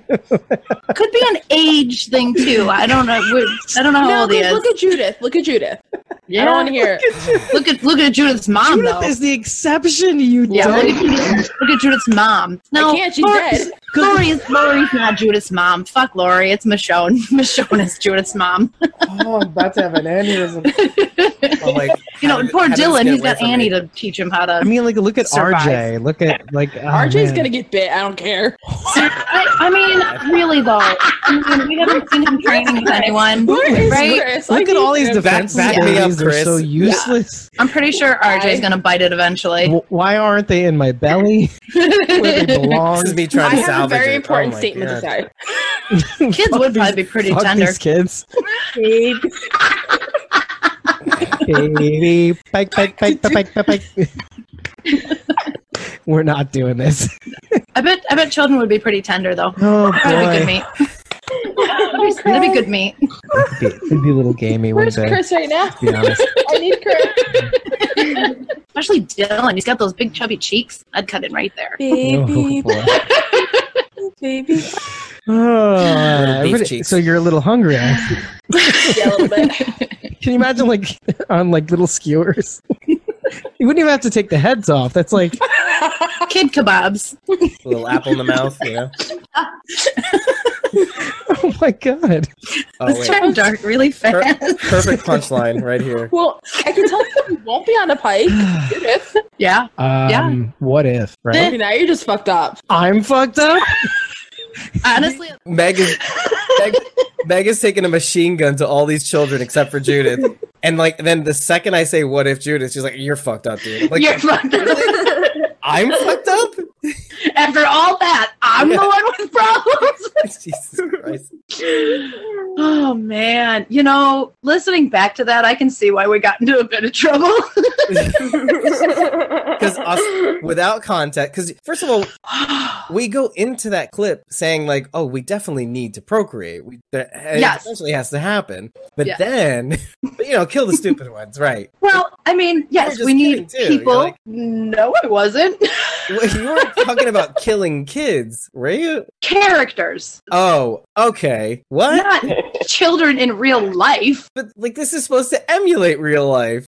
This is If it were the- revenge. okay. This clip is titled "Revenge of Killing Kids." Right. Okay, anyway, sorry. If we were really in the apocalypse and you were traversing through the forest with a screaming, crying baby, I'm Yeah. sorry. You're telling me you're you're, You're just gonna, gonna be like. Twist its head Ah. off and uh, what? No, I don't I mean, I'm not saying it would be easy, but if it came down like, to your life, Go to sleep. Go to sleep. go to sleep. No. Ugh. I hate I- I, hate to say it, but I don't even know if I could do that. Like this, it this fills my guts with like rage just to say this out loud. But I would almost pull a whisperer and just sort of set it down. Early on, we see Lori worrying about that. Like, Mhm. what if he cries all the time and, Mhm. you know, puts everyone in danger? So maybe we could just say that Lori started this conversation. Yeah. Well, and then we see it in effect when Lizzie and Mika have Judith, and Judith is crying, and Lizzie almost suffocates her. Yeah, exactly. Do you remember the finale of MASH when um, uh, Hawkeye is, is having um, mental issues and he tries to go back and figure out what it was, and turns out that they were on a bus with a bunch of uh, peasants in Korea, and he he thought that one of the peasants had a chicken, and the uh, North Viet I mean the North Koreans were coming, and so the woman filled the chicken to keep it from squawking so that the North Koreans wouldn't hear it, but turned out it was a woman's baby, and she smothered. The, Oh, yeah, so yeah. What a show. Same same concept. Yeah, Sur- for survival. But eating children would solve the eating your pets dilemma. oh my god. Oh And, and my here's the like the oh shitty argument to that, right? Let me just explain the shitty argument. What do you think would taste better? This is the Uh, shitty well, argument. Ooh, Pets or this Hmm. luscious, you know, hairless And- baby? I don't You know. know, It would all not- be not to use- speculation. Not to use science, but they do say that uh, humans taste better. Well, especially babies because they don't they don't eat all the toxic stuff that we eat. If you don't know what you're eating, you can always convince yourself it's chicken.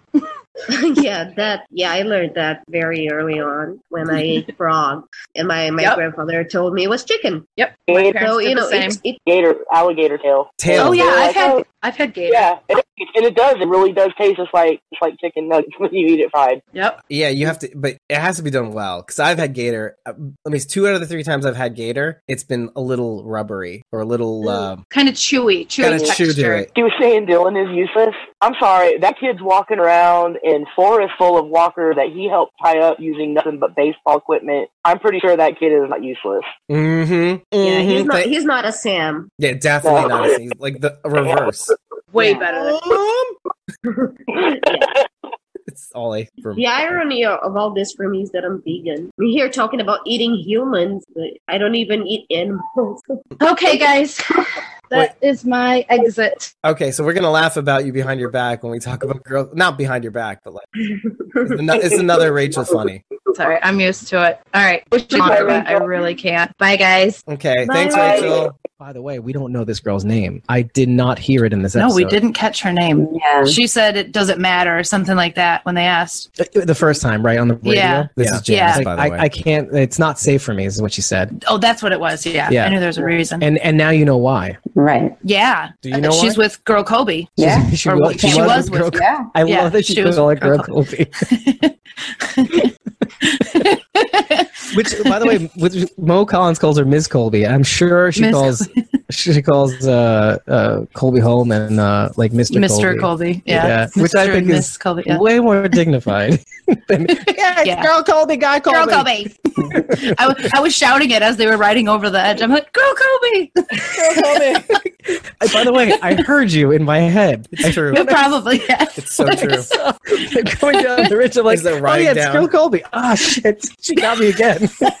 now I got you saying it. oh, which by the way, I in I Blazy saying this too. Like everybody called, which just everybody calls everybody calls Colby Hollman um Uncle Colby because of that video he posted of yeah. his niece.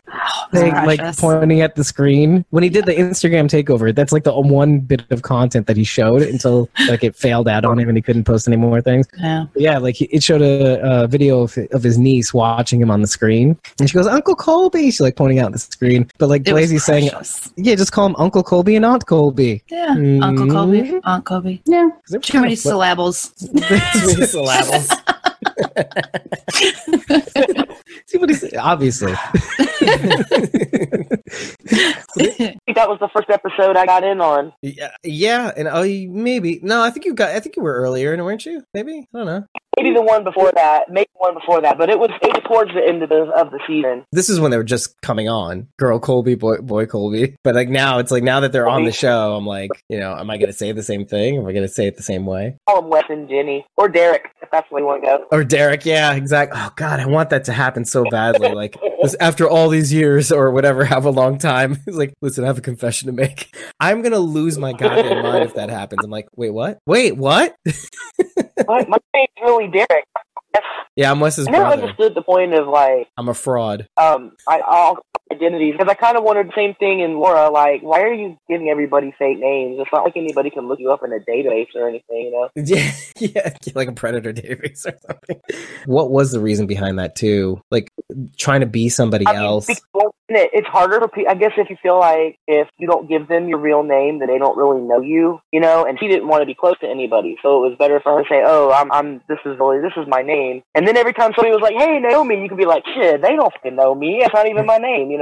A way to keep yourself at arm's distance. or like to disassociate too. Like with so this thing oh, i was thinking of maybe her disassociating with herself or like not Yeah. identifying with that person right? Now that i'm thinking about like pandemic times and we're still in them like the reason why she felt so guilty was because she knew her daughter was sick. She didn't tell anybody. And that was the reason why they fell. And i keep seeing instances like every now and again every now and again i see like instances of people saying don't tell your kid is sick. Don't tell anybody your kid is sick so the school doesn't get shut down. That's the protocol and i'm like thinking to myself oh my god a bunch of naomi a bunch of naomi laura junes in the making like the kind of thing that gets more people hurt so i don't know that's that's and so like why wouldn't you change your name or why wouldn't you want to disassociate with possibly hurting other kids Yeah. And then I guess John was the reason she, she could be herself again. Yeah, exactly. Like to unite that part of herself and not be like, look, nobody can blame you, right? Whatever you did, you know, you thought it was the right decision at the time.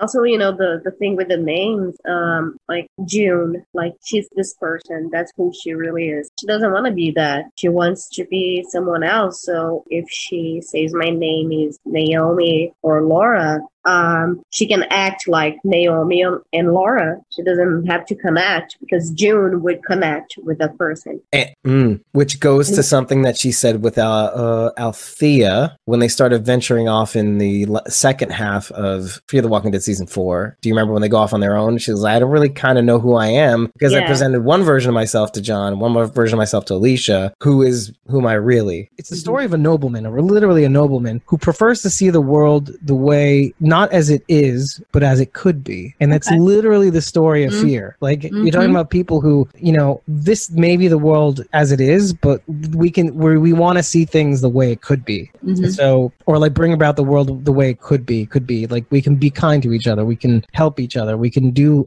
one small thing, kind thing to somebody Yeah. and and just make the world better. the idea of like, I th- I think I brought this idea up, but the idea of tikkun olam, which is like to fix to heal the universe. Oh yeah, You just do a little one little thing, and it just adds to the universe. I love those little nuggets that they put in there. You know, something so like you know, it's yeah, directly parallel to the storyline that we're seeing right now. Yeah. I love that. They that's that's attention to detail that I really that I love.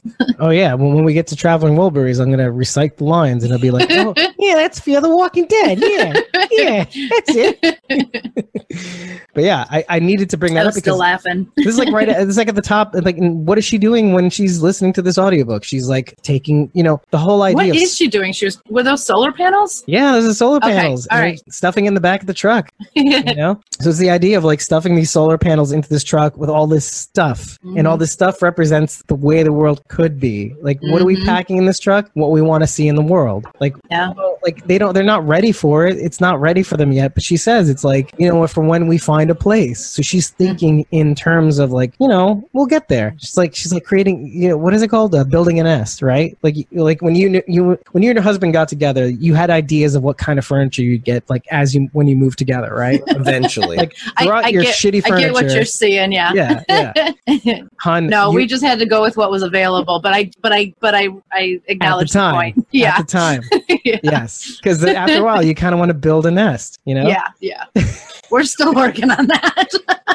It's always a work in progress. Yeah. Believe you me. I don't know why people hate on this shit so much sometimes though. Like and it could all and it did, but it could all come tumbling down, but you know, this is what you're supposed to do. I actually had a couple of quotes from Don Quixote last night when I was taking notes. Some that I thought really fit. The first one, um, you actually said a part of it when you were talking in the clip. When life itself seems lunatic, who knows where madness lies? Perhaps to be too practical may be madness. To surrender dreams, this may be madness. Maddest of all is to see life how it is and not how it should be. Yes. Oh yes. Yes. Which also goes back to what I said about beauty. Like or technically what Luke said about beauty and art and culture. It's like it's, you know, okay, so you got survival down. That's definitely necessary, but like then what keeps you going? You know, art, beauty, science, culture, stories. it kind of touched in season four because he was like, the kid, we need to find this kid another book because they have to have something outside of just survival. When they were looking for, um, they had the book and they were opening up to figure out where they were going to go. And he's like, we have to have something else. It can't just be about survival. And they find they find the library and all those books and then all those those um Right. gar- gardening or in charts and stuff. Yeah. The other quote is, there is no book so bad that there is nothing good in it. And what does that make me think of? Madison. No one's gone until they're gone. Precisely. That's fucking. That's amazing. But it, but also, which this is a very high concept that I, I think is very necessary for these these kind of days. Like in a world where everybody takes the one bad thing and says, "Oh, you're all bad," you know. And I mean, not to not to not to get political, which seems to be like the thing that we, the recurring gag in our in our recaps. The one thing that really bugs me about most people when we t- when they talk about politics, it's like a zero sum game. You look at a politician, let's say, and it's and look, they only hurt their case when they say fear mongery. And this is all politicians, it feels like, but all politicians do this thing where, you know, you do, you kind of scare act your way into politics and you say the other side is worse than the other. And, and what ends up happening is you turn your constituents into the same monsters where like you see one in, you see one bad flaw from the other side and that person is a horrible human being which but then also blinds you to that person's flaws the the, the side that you're on and so what i in going back to the show it's kind of like it's very easy to kind of look at a villain or look at a, a character that is supposed to be representative of, of the villain and say oh, i don't like that guy. What a dickhead. But then the more you take a look at it and it's kind of like what we said about books even even the worst books have value you know look so you look at the villain you take the sum total of that person it's like yes maybe maybe they're not such a great person or maybe they are trying to threaten the people that we're following but nobody is so bad to not see what they're trying to do like in a sense there's evil is only I evil in, in as much as good people stop being good right Negan and Dwight are good examples of that because when we first see them, they're horrible people. We hate them. They're doing terrible things. But later on, we kind of realize that they have good in them. It just needed a way to be brought out or circumstances to be brought out. Right. The conditions by which they could find a way to be that person that they actually wanted to be, but in a way that works for everybody or for them, even the idealized self. They didn't know they didn't know how to be that person before, and now they have a means to be that person. Exactly, exactly. And that's what fear that's what Fear the Walking Dead season 5 essentially is trying to do. Like you see these characters struggle and find a deeper truth in themselves, you know, the the helping people was, you know, a delusional smoke screen smoke screen and then really it's just I need purpose and maybe this is the way to get it, you know. So, I like that. I really like that. And that's why that's why I chose the quote. I'm like, no, this has got to be the quote cuz there were so many in this one, so many that I could have chosen for this episode. Seriously. Take your pick.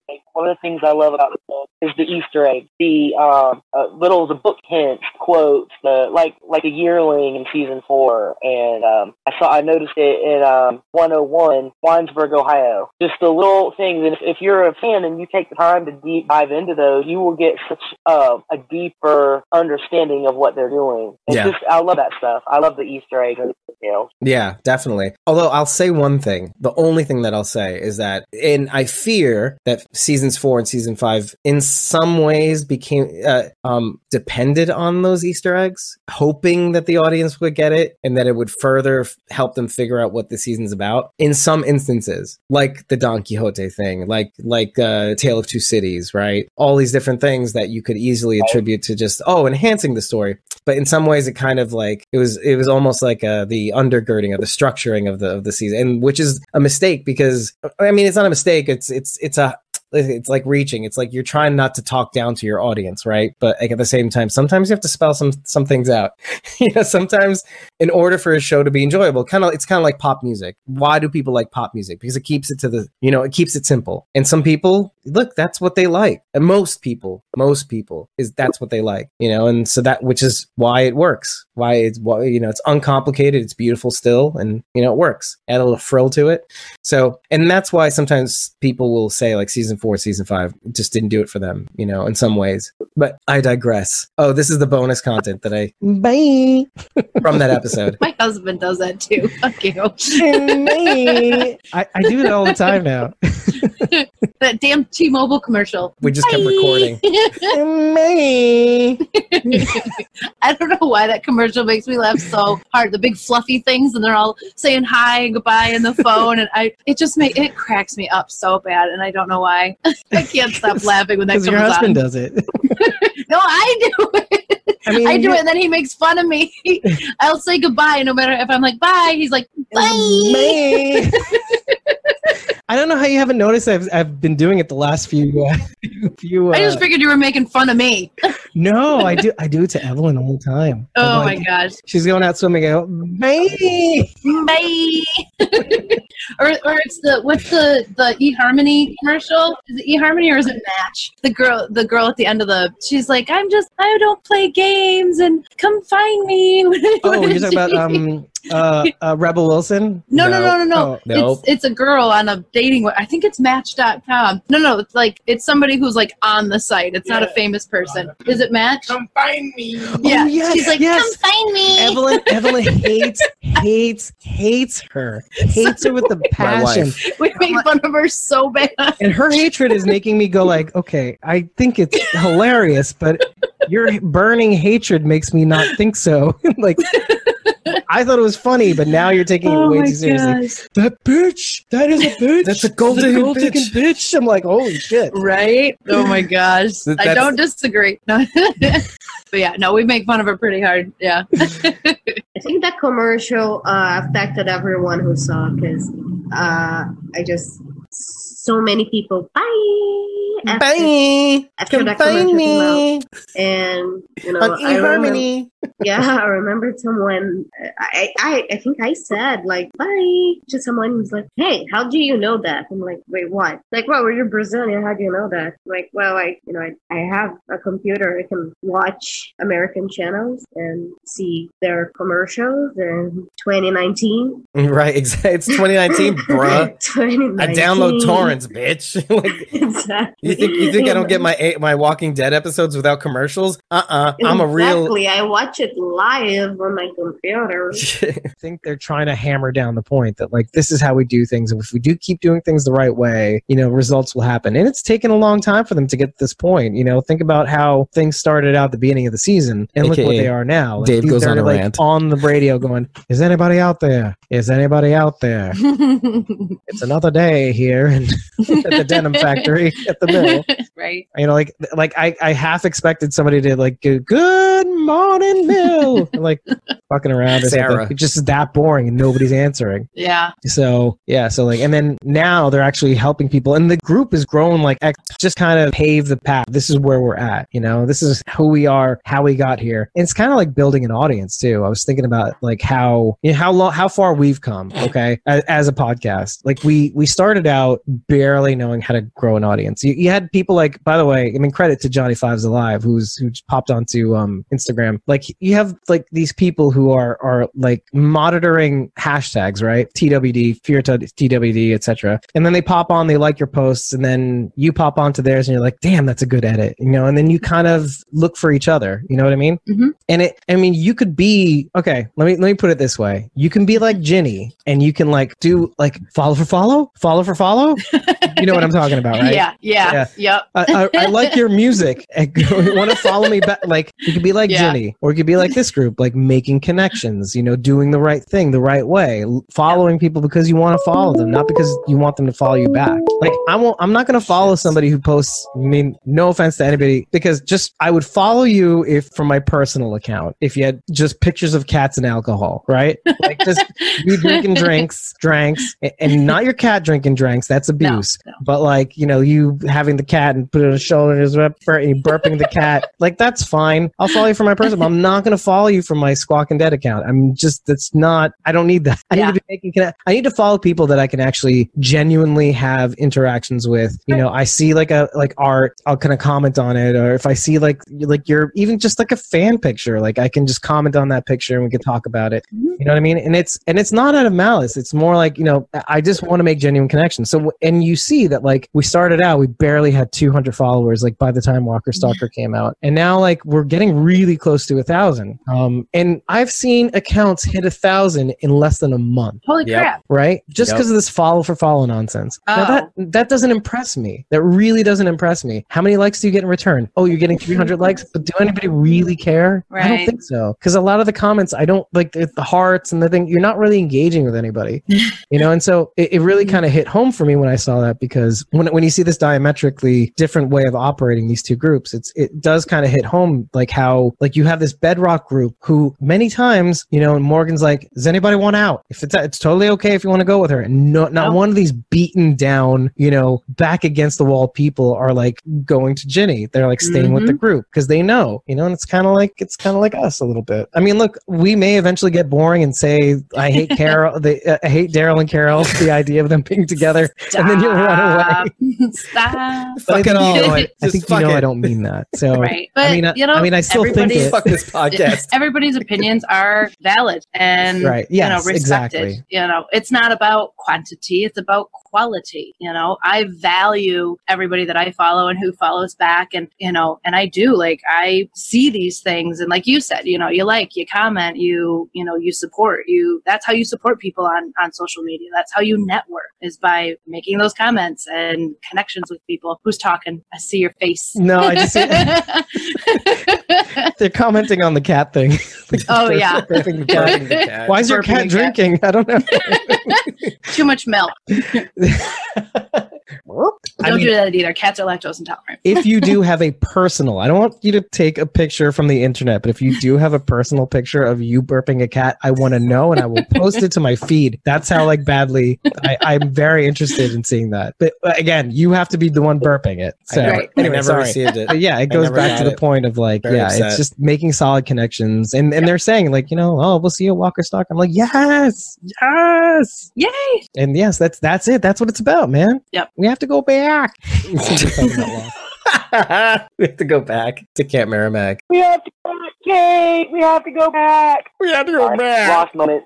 This is actually a really important question because we all deal with this, like to a degree, this kind of behavior. Like, Yeah. have you have you found yourself doing that? I I mean, I do it because I like the content sometimes, even if they do the follow for follow thing. Uh, I, you know, with my fan account, I get a lot of, even on- on comments, on posts like, hey, nice content, follow for follow. I don't even answer. And the Oh. DMs, I just delete them because no, I'm not going to do follow. I'm, I'm going to Or the check co- the, or the comments first. though too, or the comments, right? No, I don't delete the comments. I just ignore them. But you know, I do go to the to the page first, and I see like, okay, you know, that's a good content. Even even if they unfollow me, if I like the content, I'm gonna follow. And that's the worst, right? Like they'll do that and then they'll unfollow you, and you're still following them. And, and Yeah. it's fine ostensibly, but like, what a shitbag move, right? And I, I did start following a lot of people, not for that, but and then I realized, you know what, I'm gonna actually unfollow a lot of people and just follow um accounts that have to do with you know The content, that, the with fan content, that right? yeah, the fan content. So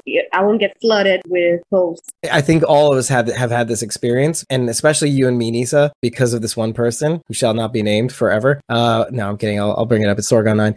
I used to get tagged a lot by people on certain posts. Yeah, it's it's one thing, and I'll like them, but I see the thing. I automatically have it so it doesn't it doesn't show on my profile. Which, by the way, a lot of celebrities do not do. Yeah. A lot of cele- celebrities will leave that option open so that it shows in their in their profile, and that's not good. By the way, some of those things. But the thing that I hate the most, and this is is, and it's it's really fucking rude because I'm not like associated with AMC or The Walking Dead or anything like that. But I have an audience that needs to grow, right? Like I just want people to get eyeballs on my shit. But like occasionally I'll get like somebody who will tag me in a post, and mm-hmm. these are the same people who won't e- even like our posts. Do you know what I mean? And Yeah. so that's just so fucking rude to me. I like I just You don't me, but you want me to, to promote your shit, but you don't take the time to interact with me. I have two or three of those people on Instagram, and they're nice, and I deal with them, but they're like tagging me and shit all the time. Like I'm supposed to go like and comment on their shit, but they never. And I'm sorry, I'm cutting so much. of but They Sorry, never, it's my fault. ever come to my page. And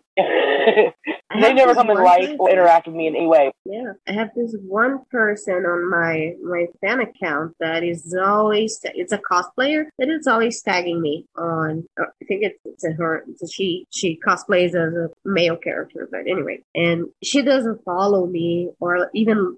I, I don't think I ever saw her liking any of my posts, but she's always tagging me on hers. anything to do with the show at all. In my case, it is the show. She's always tagging me in her edits and stuff. And, you know, like, oh, come and comment on it. But I have never seen her like or comment on anything in my uh, my feed. Here's the worst part about the, the instance that I'm talking about is that it's a it's a I'm trying not to give too much away. This is a like an otherwise an erstwhile comedian person, like a young lady, um, who will tag me in her like little skits, but which ostensibly ha- may have something to do with like the Walking Dead universe, but really not. It was like a kind of a cross pandemic thing where like, oh, what if Lucille was in the show? Like whatever. The whole point being is like there's a tenuous connection, but like meanwhile, you know, you're tagging me in this post, you're tagging me like, and so in the hopes that it'll appear in my profile or something like that. And yeah, like, like there's almost zero connection to the show. You know, you're just you're just a comedian who's trying to you know get the hustle, Yeah. but like yeah, at least if the cosplayer, let's say the cosplayer or the edit has something to do with the show, and you tag me and I'd be like, yeah, I like that. I may even share that, but Yeah. that is just just rude. That- and, and, and the worst is when they're not bad people. You know, like the worst. Yeah. It's like you want to like like like what the fuck, dude, and actually do something about it, like delete them or block them or whatever. But yeah, and now it's like they're actually not that bad people. It's just they're young or stupid or they got this ignorance thing, you know, that little block that they just Yeah. don't see what they're doing is kind of like ah passe, you know, like or not really nice. This cosplayer that always tags me. It you know cosplays a, a character of the show, so it has to do with the fandom. Okay. And I have I have put it on my stories, you know, her cosplay because it's a really good cosplay. And in, no, she never liked any of my content. She never she doesn't follow me, but you know, it is actually good content. So Right. I am gonna share it. And and then she's like, "Oh, thank you," and I'm like, "Oh, you know, you're welcome. Good content." By the You way. you could thank me by following me. Yeah, no, I, I don't, I really, I don't really care. But I'm also not gonna follow that person because you know, I'm uh, like, I, I just follow the actors, directors, you know, in and some other fan accounts. And that's the thing, you don't, you don't have to follow them. I mean, if they're the ones that. See, the thing is that that's what gets me. And this about your situation is that, like, dude, okay, you're going to tag me in a post, but not even follow me. Like, they're the one who's, they're the ones who are trying to get your attention, but like, you're not even doing the mm-hmm. bare minimum of following the account you're tagging. That is, Exactly. that's even way more rude. Social media is all about reciprocity. If you're not being reciprocal, then you're not holding up your end of social media. Right. Well, I, I see it more like, I mean, yes, that, it, it- that's the unfortunate reality in some respects. Like, cause I think marriages are kind of like harmony. It's not necessarily, you know, reciprocity. It's more like, you know, I'll do this, but you'll do that and that kind of thing. So sometimes relationships are unequal, right? Sometimes you follow stars, they don't respond back, right? Right. That makes sense. I mean, time and bandwidth and, and the, Dun- the Dunbar number, which you should all look up for your mental health. The Dunbar number are, is the, the maximum number of relationships you can possibly have and maintain properly. Um, look that up. We actually do talk about, we have talked about, about it on the show, but anyway, but the whole point is that like, I see social media as a means of being social. If you're not Yes. being social, then you're either doing it wrong or you know you're doing you're putting something out there to be discussed that's that's the whole point that was supposed to be the whole point it's not just about advertising. I'm giving you something that can open up a discussion about that something. You know it's easy because we're a podcast you know? Something to engage with. You know so when we go out and engage with others that stuff actually ends up being on the show or that stuff ends up being something we end up talking about. So and we'll talk about it in the comments but like we'll also talk about it yeah i just spoke to this and this person that they say this and i thought that was really interesting so i'll bring it on the show etc cetera, etc cetera. it's a it's a thing that starts conversation hopefully. Ideally because i'm an idealist but it's like you said sharon it is it does end up being a system of reciprocity like meaning or a reciprocal nature of you know which i think i think is pragmatic but pragmatic doesn't always seem right but uh, whatever anyway it ends up being that way Let's go to the obvious question of do you think Morgan will die? no, of course not. No, not convinced. I, wa- I saw him roll under the dumpster. I love that you said that, by the way. I love So- that you, you're so- so quick to say Right.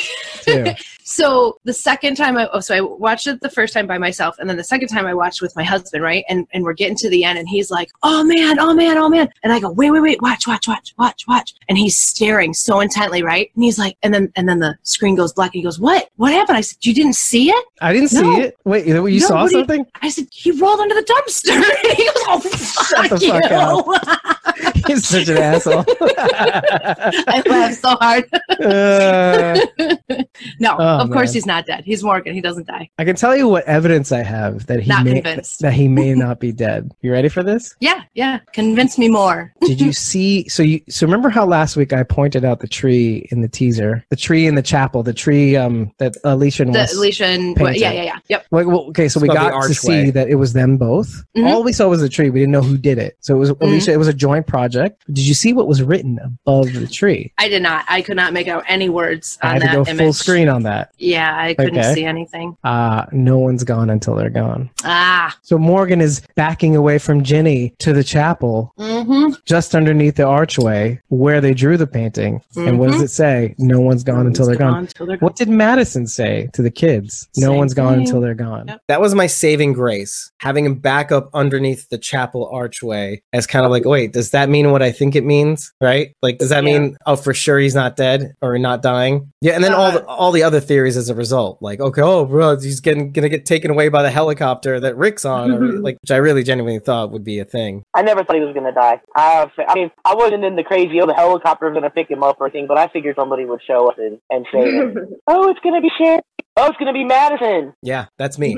That's me all over the place. Like I have to operate within what I'm given, right? So like I have to also see that through. Like what would it look like? What would that look like for Morgan to to die in that instance? And like what where could the story go as a result? Because I mean, there is something poet poetic about like like we were talking about when we were talking about um Meet John Doe. I like that idea because okay, well, this person this person comes into your life, shakes things up, you know, gets you guys together, keeps you hoping, keeps you going, keeps you on the path, and then what happens when you take that person off the path? You know, like how what happens when that person's removed from your life? Do you remember? Do you become something else as a result of that? He's still removed from their life. He's just not dead. Right. Apparently, he's uh, judging by the trailers. He's not around anybody. So being me and assuming that it'd be somewhat like Madison, except maybe there is some sort of trail, right? There's not dead. So I couldn't believe I didn't want to believe he was dead either, which is why I said, Oh, Madison, the helicopter, Rick, etc. CRM, which showed up in this season, which so makes sense. He. Heath, right. He's coming down with uh with Jadis,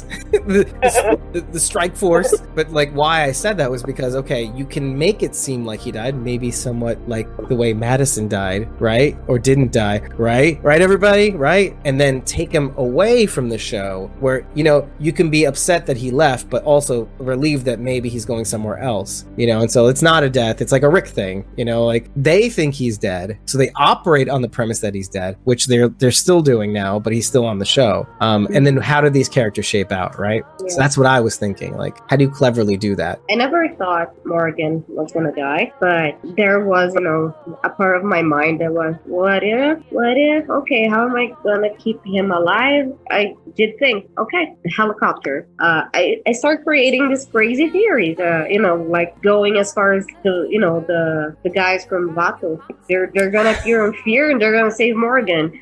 Like, you know, you you go to this crazy limb. That is pretty to- Just to save, yeah, just to save Morgan. Uh, no, he's alive. He's gonna stay alive. He's gonna be saved somehow. He's not dying. Yeah, but he's you alive know, in spite of himself. yeah, like he's not dying. You're not killing him, okay? No, no. I'm gonna hit you with a newspaper Run on your snout.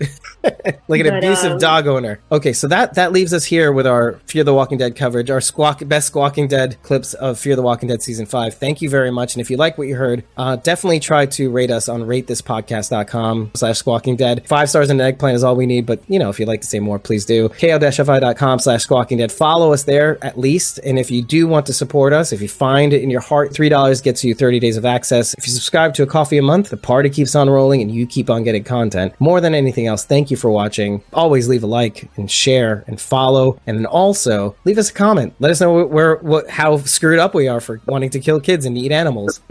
We always appreciate that. By the way, if you do give us a coffee, you will get access to all of these clips uh, in a special YouTube playlist that we have just for just for backers for now. Eventually, we're going to be releasing these, them as one-offs here and there throughout the year, something like that. But you're not going to get them all in one place the way um, coffee backers do. So I appreciate it. Uh, I appreciate you. Thank you for helping us reach 100 episodes. Uh, stay tuned for our fifth and final part of this retrospective, episode 100, where we cover our coverage, our best clips of our coverage of The Walking Dead season 10. So I'll see you in the next one. And thank you, Sharon D, aka Blazy Gardner everywhere, and Nisa, WTF. Nisa, on social media. Thank you so much. Take care, y'all, and we'll see you very shortly. Bye. Bye.